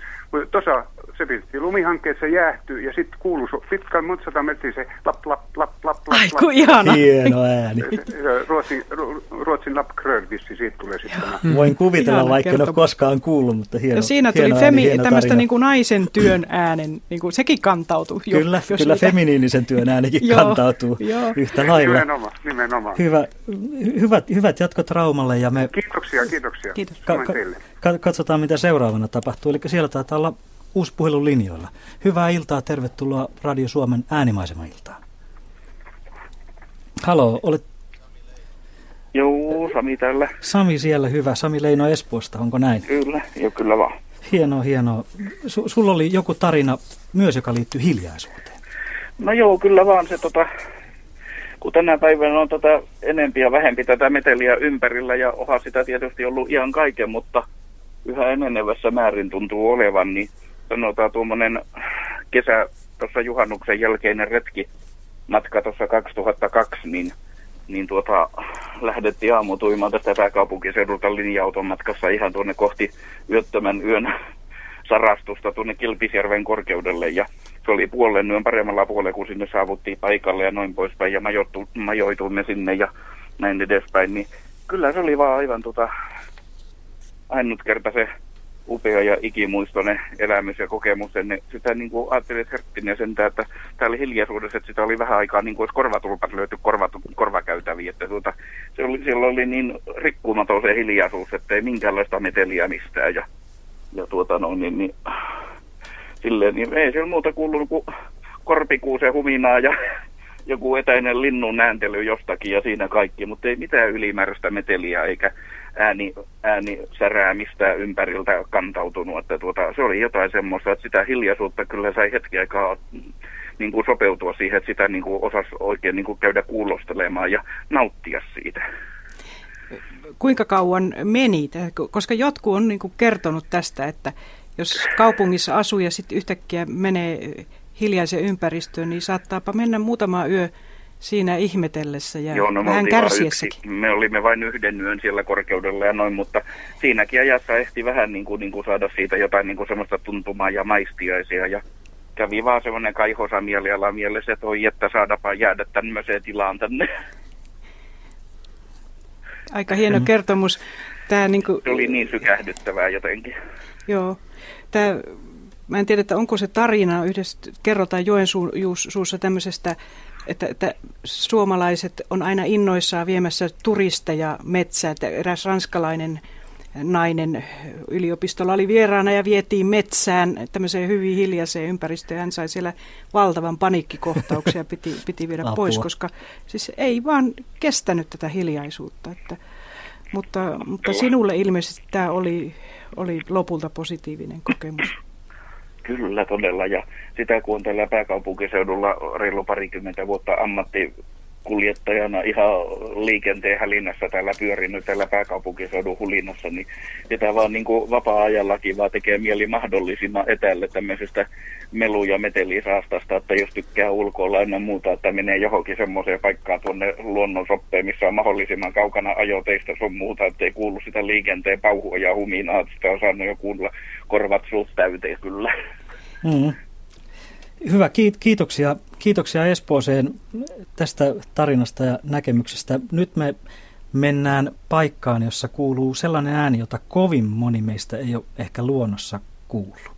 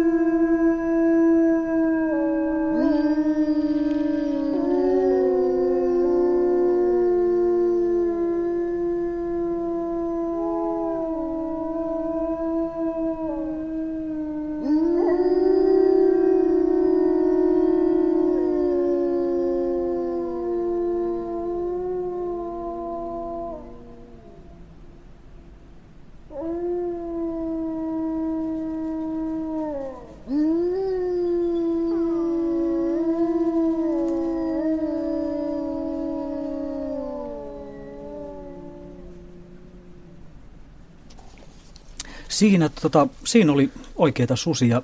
Tämä oli netin kautta sähköpostilla tullut viesti Salme Kotivuori Turusta Toivo. Hän kirjoitti näin, että kun lukee seitsemää veljestä, niin kuulee suden ulvannan korvissaan, mutta olisi mukava kuulla ihan oikeasti. Ja se, siinähän sitä sudenulvontaa tuli. Sehän itse asiassa kuulosti aika musiikilliselta mun mielestä. Tai sitten mä oon kuunnellut vaan niin kummallista musiikkia. Mistä tämä oli ääni? Se oli äh, Ähtäristä vuonna 1994, eli voisi kuvitella sieltä sitten luonnonpuistosta. Tuossa aika, aika hieno, hieno ilmiö sattuu, kun sitä kuuntelin, niin niin, niin kun yle, yleensä puhutaan äänten tunnistamisesta, mistä, mistä tunnistaa äänet ja eri, mistä erottaa eri äänilähteet toisistaan, niin, niin siinä on hyvin tärkeää, siinä äänessä on se aluke, josta se niin kun tulee se, se informaatio, ääniinformaatio, että se pystyy tunnistamaan tietyn äänen tietynlaiseksi. Ja tuossa kun näitä rupesi keskeltä kuuntelemaan noiden susien ulvontaa, niin hän kuulosti itse asiassa tehtaan pilleiltä tai sireneiltä tai miltä tahansa, että siinä rupesi niin ajatus harhailemaan, mutta heti kun se tuli se aluke, niin sen tunnisti, että, että mistä tässä on kyse. Niin, että siinä on ky- kysymys eläimestä ja ehkä sudesta. Mulle kävi itse asiassa ihan samalla tavalla, että mä ajattelin, ahaa, nyt se tehtaanpilli sitten tuli, josta tässä on vähän ollut puhetta. niin joo, me, me, meillä on täällä tehtaanpillejäkin, tehtaanpillejäkin varastossa. Nyt voitaisiin täyttää yksi nettitoive taas. Niitä ei nyt ihan hetkeen. Joo, no, tämä on aika mielenkiintoinen toive. Tämä on itse asiassa tullut kaukaa Lontoosta asti. Tämä on no. Laura, Laura ja Meri Lontoosta haluavat kuulla niinkin, tämä ehkä kuulostaa vähän omituiselta, mutta tämä toive on hieno ja, ja ehkä musiikillinenkin. He haluavat kuulla postin leimaamisen ääntä ja sitten täällä lukee suluissa vielä tutum, tutum.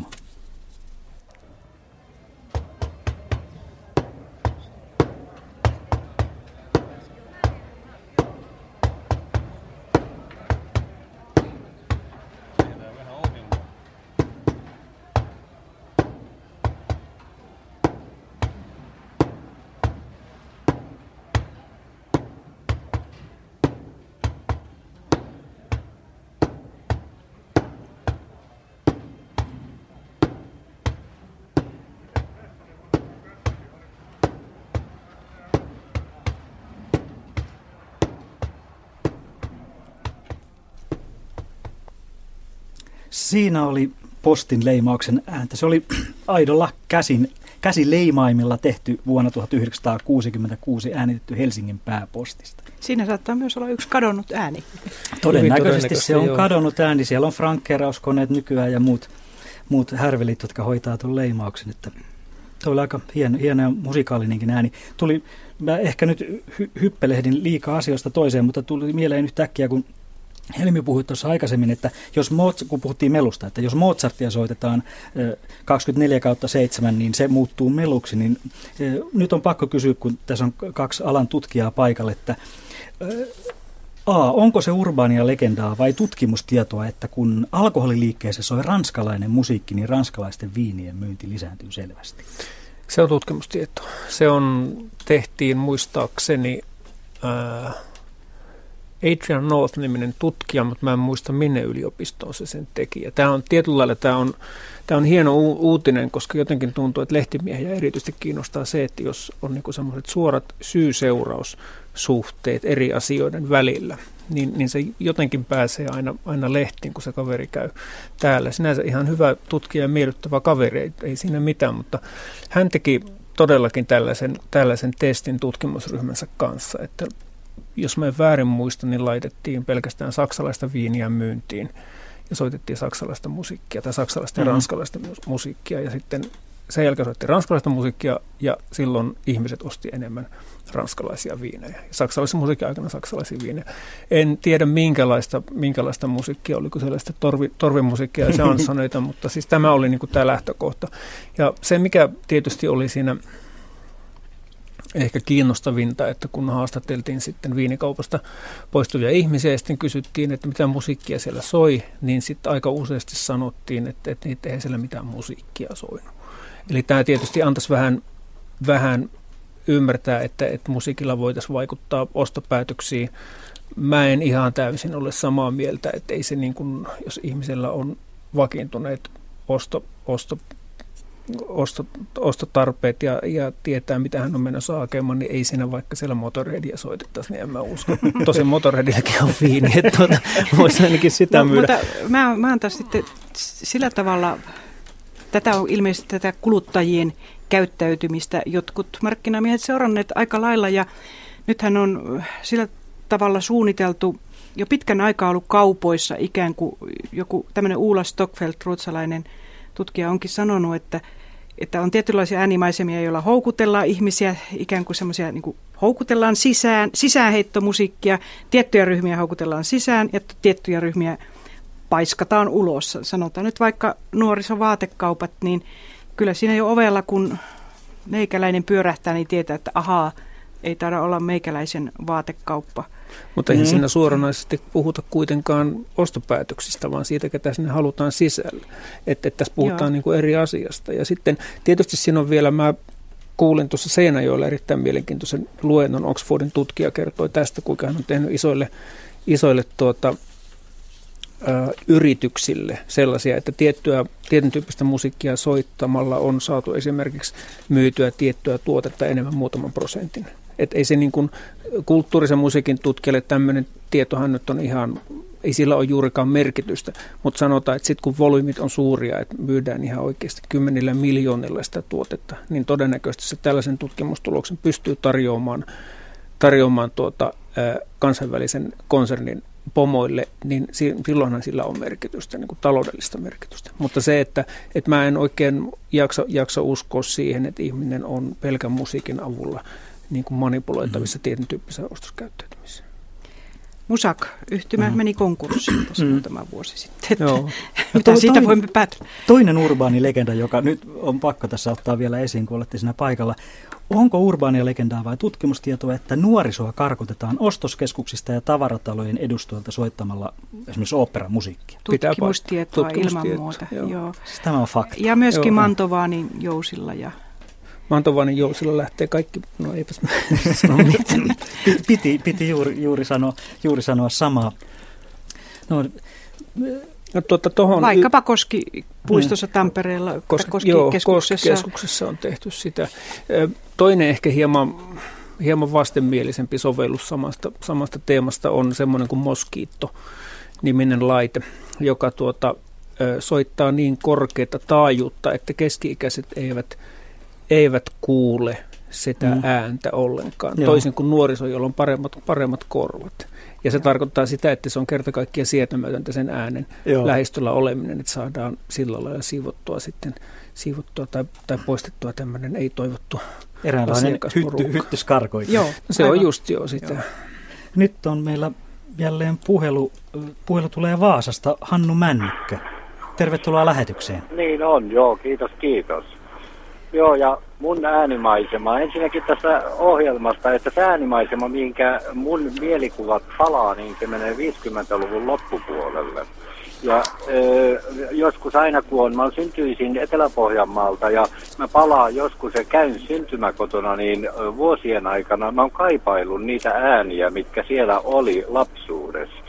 Ja näiden ohjelmien myötä, ja kun radiossa ruvettu puhumaan ääni, äänimaisemasta, niin mä oon havahtunut siinä vaiheessa huomaamaan, että joo, näinhän se on juuri, kun te olette kaikkia tätä mielenkiintoisia äänimaisemia siellä esittänyt. Mm. Ja se, minne mun äänimaisema menee, niin se menee 50-luvun loppupuolella ja se on Jalasservelle asettuu ja muistan hyvin sieltä, siellä tuolla tunnepohjainen muistikuva, että illalla, iltapäivällä viiden kuuden maissa lähdettiin tuomaan äh, karjaa navettaan lehmiä laitumelta sisälle lypsämistä varten. Ja siinä on kaikki se lehmien ääni ja kun kuljetaan ja niitä kuljetetaan ja joku huutaa lehmille ja pihapiiris on maitotonkkien ääni ja niiden kalina ja joku auto saattaa harvakselta hiekkatietä pitkin mennä ohitte ja varpusten ääni jostakin pienistä puskista. Ja täällä Vaasassa, kun nykyäänkin joskus kesäisin pyöräilee omakotialueilla ja kuulee varpusten äänen, niin palaa 50-luvun loppupuolelle siihen samahan äänimaisemaan, mikä oli silloin lapsuudessa. Ja huomaa, että se on hävinnyt ja sitä ei löydä enää mistään. Mm, tuli mieleen, sieltä sun puhelustaustalta kuuluu mielenkiintoisia ääniä. Minkälaisessa äänimaisemassa parhaillaan olet? Joo, täällä on kuule parhaillaan teollisen työn äänimaisema. Okei, okei. Si- joo, sen pyst- pystyy jotenkin hahmottamaan täältä, että siellä jotain ko- koneita, koneita on takana käynnissä. Joo, mä oon äh, tuota, teollisessa työssä ja tuota, täällä on, tämä on myös mielenkiintoista, että vaikka sitä ei uskoisi, niin tämä äänimaisema, mikä täällä on, niin täällä on ihan normaalit äh, tehtaan äänet ja kohinat ja kaikki tällaiset, mutta jos täällä sattuu joku erityinen ääni, poikkeava ääni tähän äänimaisemaan, jossa saattaa olla 60-80 desibeliä ääntä, ja jos poikkeava ääni täällä kuuluu, niin se havahduttaa kaiken kohinan keskeltä, että mitä, mikä tuo oli. Joo, se on erittäin hieno esimerkki kuulon erottelukyvystä kyllä. Kyllä, kyllä. Joo, joo tässä Joo, tuli monta näitä asioita, mitä tänään on käsitelty, just tämä, että kyllähän sanotaan, että jopa minä autossa ajaessani kuulen autosta, jos siellä on joku rikki. Niin tuota, samalla tavalla varmasti te, tehtaassa kuulee, että nyt, nyt on prosessissa joku pielessä. Joo, kyllä, se on totta, joo. Mutta tuosta, tuosta äänimuistoista tuli mieleen, että mähän, mä olen tutkinut aistimuistoja ja ään, äänellistä muistamista, niin kuvailit hirveän hienosti sitä tavallaan, että miten kun kuulee tässä tapauksessa tämän Varpusen äänet, niin kuin ikään kuin vie suoraan siihen 50-lukuun, että, että äänellä on tämmöinen ominaisuus sama kuin musiikilla. Ilmeisesti hyvin, hyvin tuota, suoraan menee tiettyihin aivojen keskuksiin, joissa ne menee kaikki väli, kaikkien välitysten ohi suoraan sinne muistoon. Kyllä, se on hyvin laaja-alainen mm. muistikuva ja tunnekuva ja kaikki tällainen, mikä lähtee käyntiin siinä vaiheessa, kun tuota, tuota, tuota, öö, kuulee jonkun yksittäisen äänen. Aivan, kuvailit sitä, sitä tosi hienosti. Se varpu, varpusethan muuten ilmeisesti, mä en ole mikään ornitologi, mutta niin. on vähentyneet. Joo, Ainakin tietyn sitä, tyyppiset Sitäkin sitä kaipaa silloin harvoin, kun niiden äänen kuulee, niin pelkästään palaa siihen maalaismiljoiseen, missä niitä oli tietysti vielä 50-luvun loppupuolella enemmän ja tällaista, niin se kaikki tuottaa niin, niin sanomattoman paljon. No, mm. no olisiko sitten tämmöistä, että kun palaat, oletko koskaan palannut sinne nimenomaiseen paikkaan, missä se lapsuusympäristö on, niin, niin. palaako siellä vielä mieleen aivan eri tavoin lisää niitä ääniä, koska tämän mä olen ainakin itse kuullut ja huomannut, että silloin kun mennään johonkin paikkaan takaisin, niin sieltä yhtäkkiä ne muistot alkaa pulputa – ikään kuin sipulia kuorisi, niin sieltä tulee aina lisää ja lisää. Niin, joo, kyllä ne palaa, mutta sitten aina jotenkin vaistojensa varassa sitä hakee, niin kuin sitä sitä maisemaa, missä aikanansa eli ja kasvoi mm. ja alkaa varttumaan aikuiseksi, niin sitä maisemaa sieltä hakee. Ja sitten se joutuu toteamaan, että täällä on aivan toisenlainen maisema ja juuri se, että kun se on se äänimaisema, niin se on niin toisenlainen, että mulle tulee aina vähän sellainen tyhjyyden tunne, kun mä en löydä sitä, mm. mitä aivan. mä haen. Hienosti ilmastu kyllä tuo. Kyllä. Monille käy varmaan vähän samalla tavalla. Niin, mm. varmaan on näin. Ja tuo, kun puhuitte kirkon kellosta, ja mä olin 60-luvun loppupuolella Vaasassa armeijassa, ja armeijassa oli illalla hiljaisuusaika. Hiljaisuusajan jälkeen sitten päästiin kasarmialueelle taas sisälle. Ja äh, silloin kun siellä jossakin kaupungilla oli ja liikkuu ja äh, kaupungin kirkon kello lyö aina tasan tunnein ja siitä oppii kuuntelemaan, että nyt pääsee kasarmille sisälle. Ja on yli 40 vuotta kulunut siitä, että kun armeijasta on päässyt, niin vieläkin koska tahansa, kun kulkee kaupungilla ja kuulee kirkonkellon äänen, niin hyvin runsas mielikuva palaa sen äänen kautta tuonne sielunmaisemaan, että nyt pääsee kasarmille sisälle. ja siitä on 40 vuotta. Yli 40 vuotta, joo. Aika upeasti Joo, ja ne on, ne on mielenkiintoisia, ja noita ei, mä en olisi ikinä niin kuin voinut edes ruveta ajattelemaan, jos ei alettu puhumaan äänimaisemista. Mm. No, nyt, nyt meillä on tässä, t- tässä teille vähän niin kuin lahjana yksi sellainen ääni, joka saattaa monille herättää muistoja, muistoja ka- kauas, kauas lapsuuteen. Hannu Männikkö Vaasaan oikein paljon terveisiä sinne tehtaaseen ja jatketaan vielä hetken aikaa täällä. Kiitoksia. Mä laitan kuulosuojamme, kuulosuojamme pää, päähän ja näissä on radio. Nyt kuulet mielenkiintoisen äänen. Hyvä. Olepa hyvä. Saadaanko lopettaa puhelu? Kyllä, kyllä. Joo, hei hei. kiitoksia. Hei. Koitetaan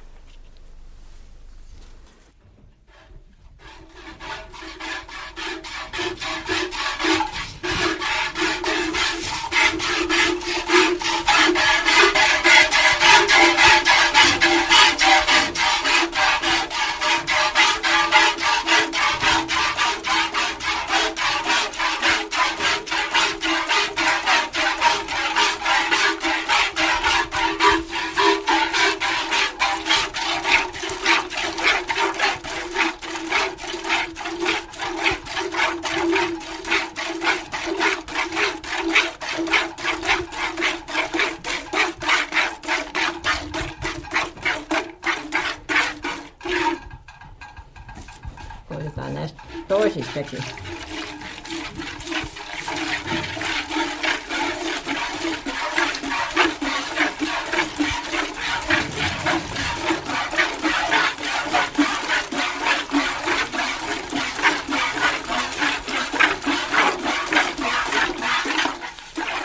Joo, ja jos, jos kaikki eivät keksineet, mikä ääni tämä oli, niin tämä oli, kertokaa.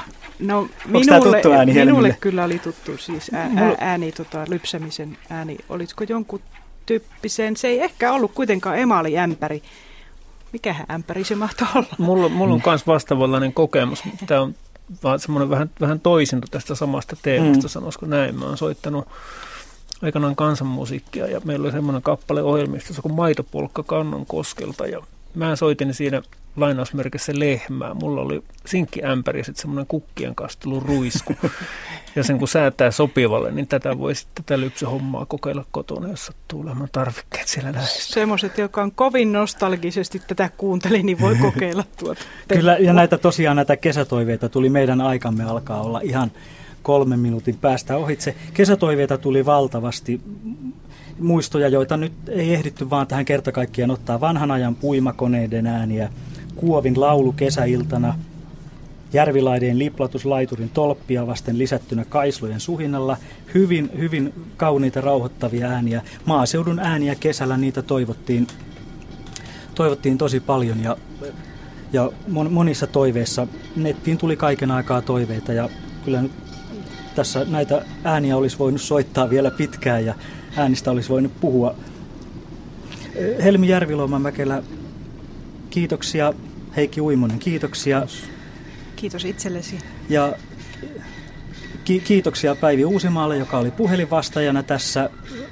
Raimo Utriaiselle äänitarkkailijalle ja Pertti Ylikojolalle, joka on siellä lasin takana tuottamassa. Ja tämä lähetys on muuten kuunneltavissa myös Yle Areenassa. Ja sen verran täytyy vielä mainostaa, että noin kuukauden päästä helmikuun 14. päivänä täällä Radio Suomessa kuunnellaan ääniä. Äänien illassa. Silloin kohteena ovat edelleen äänet, mutta näkökulma, vai pitäisikö sanoa kuulokulma, on hieman erilainen. Näissä merkeissä siis jälleen helmikuun puolen välin tienoilla kuulemiin.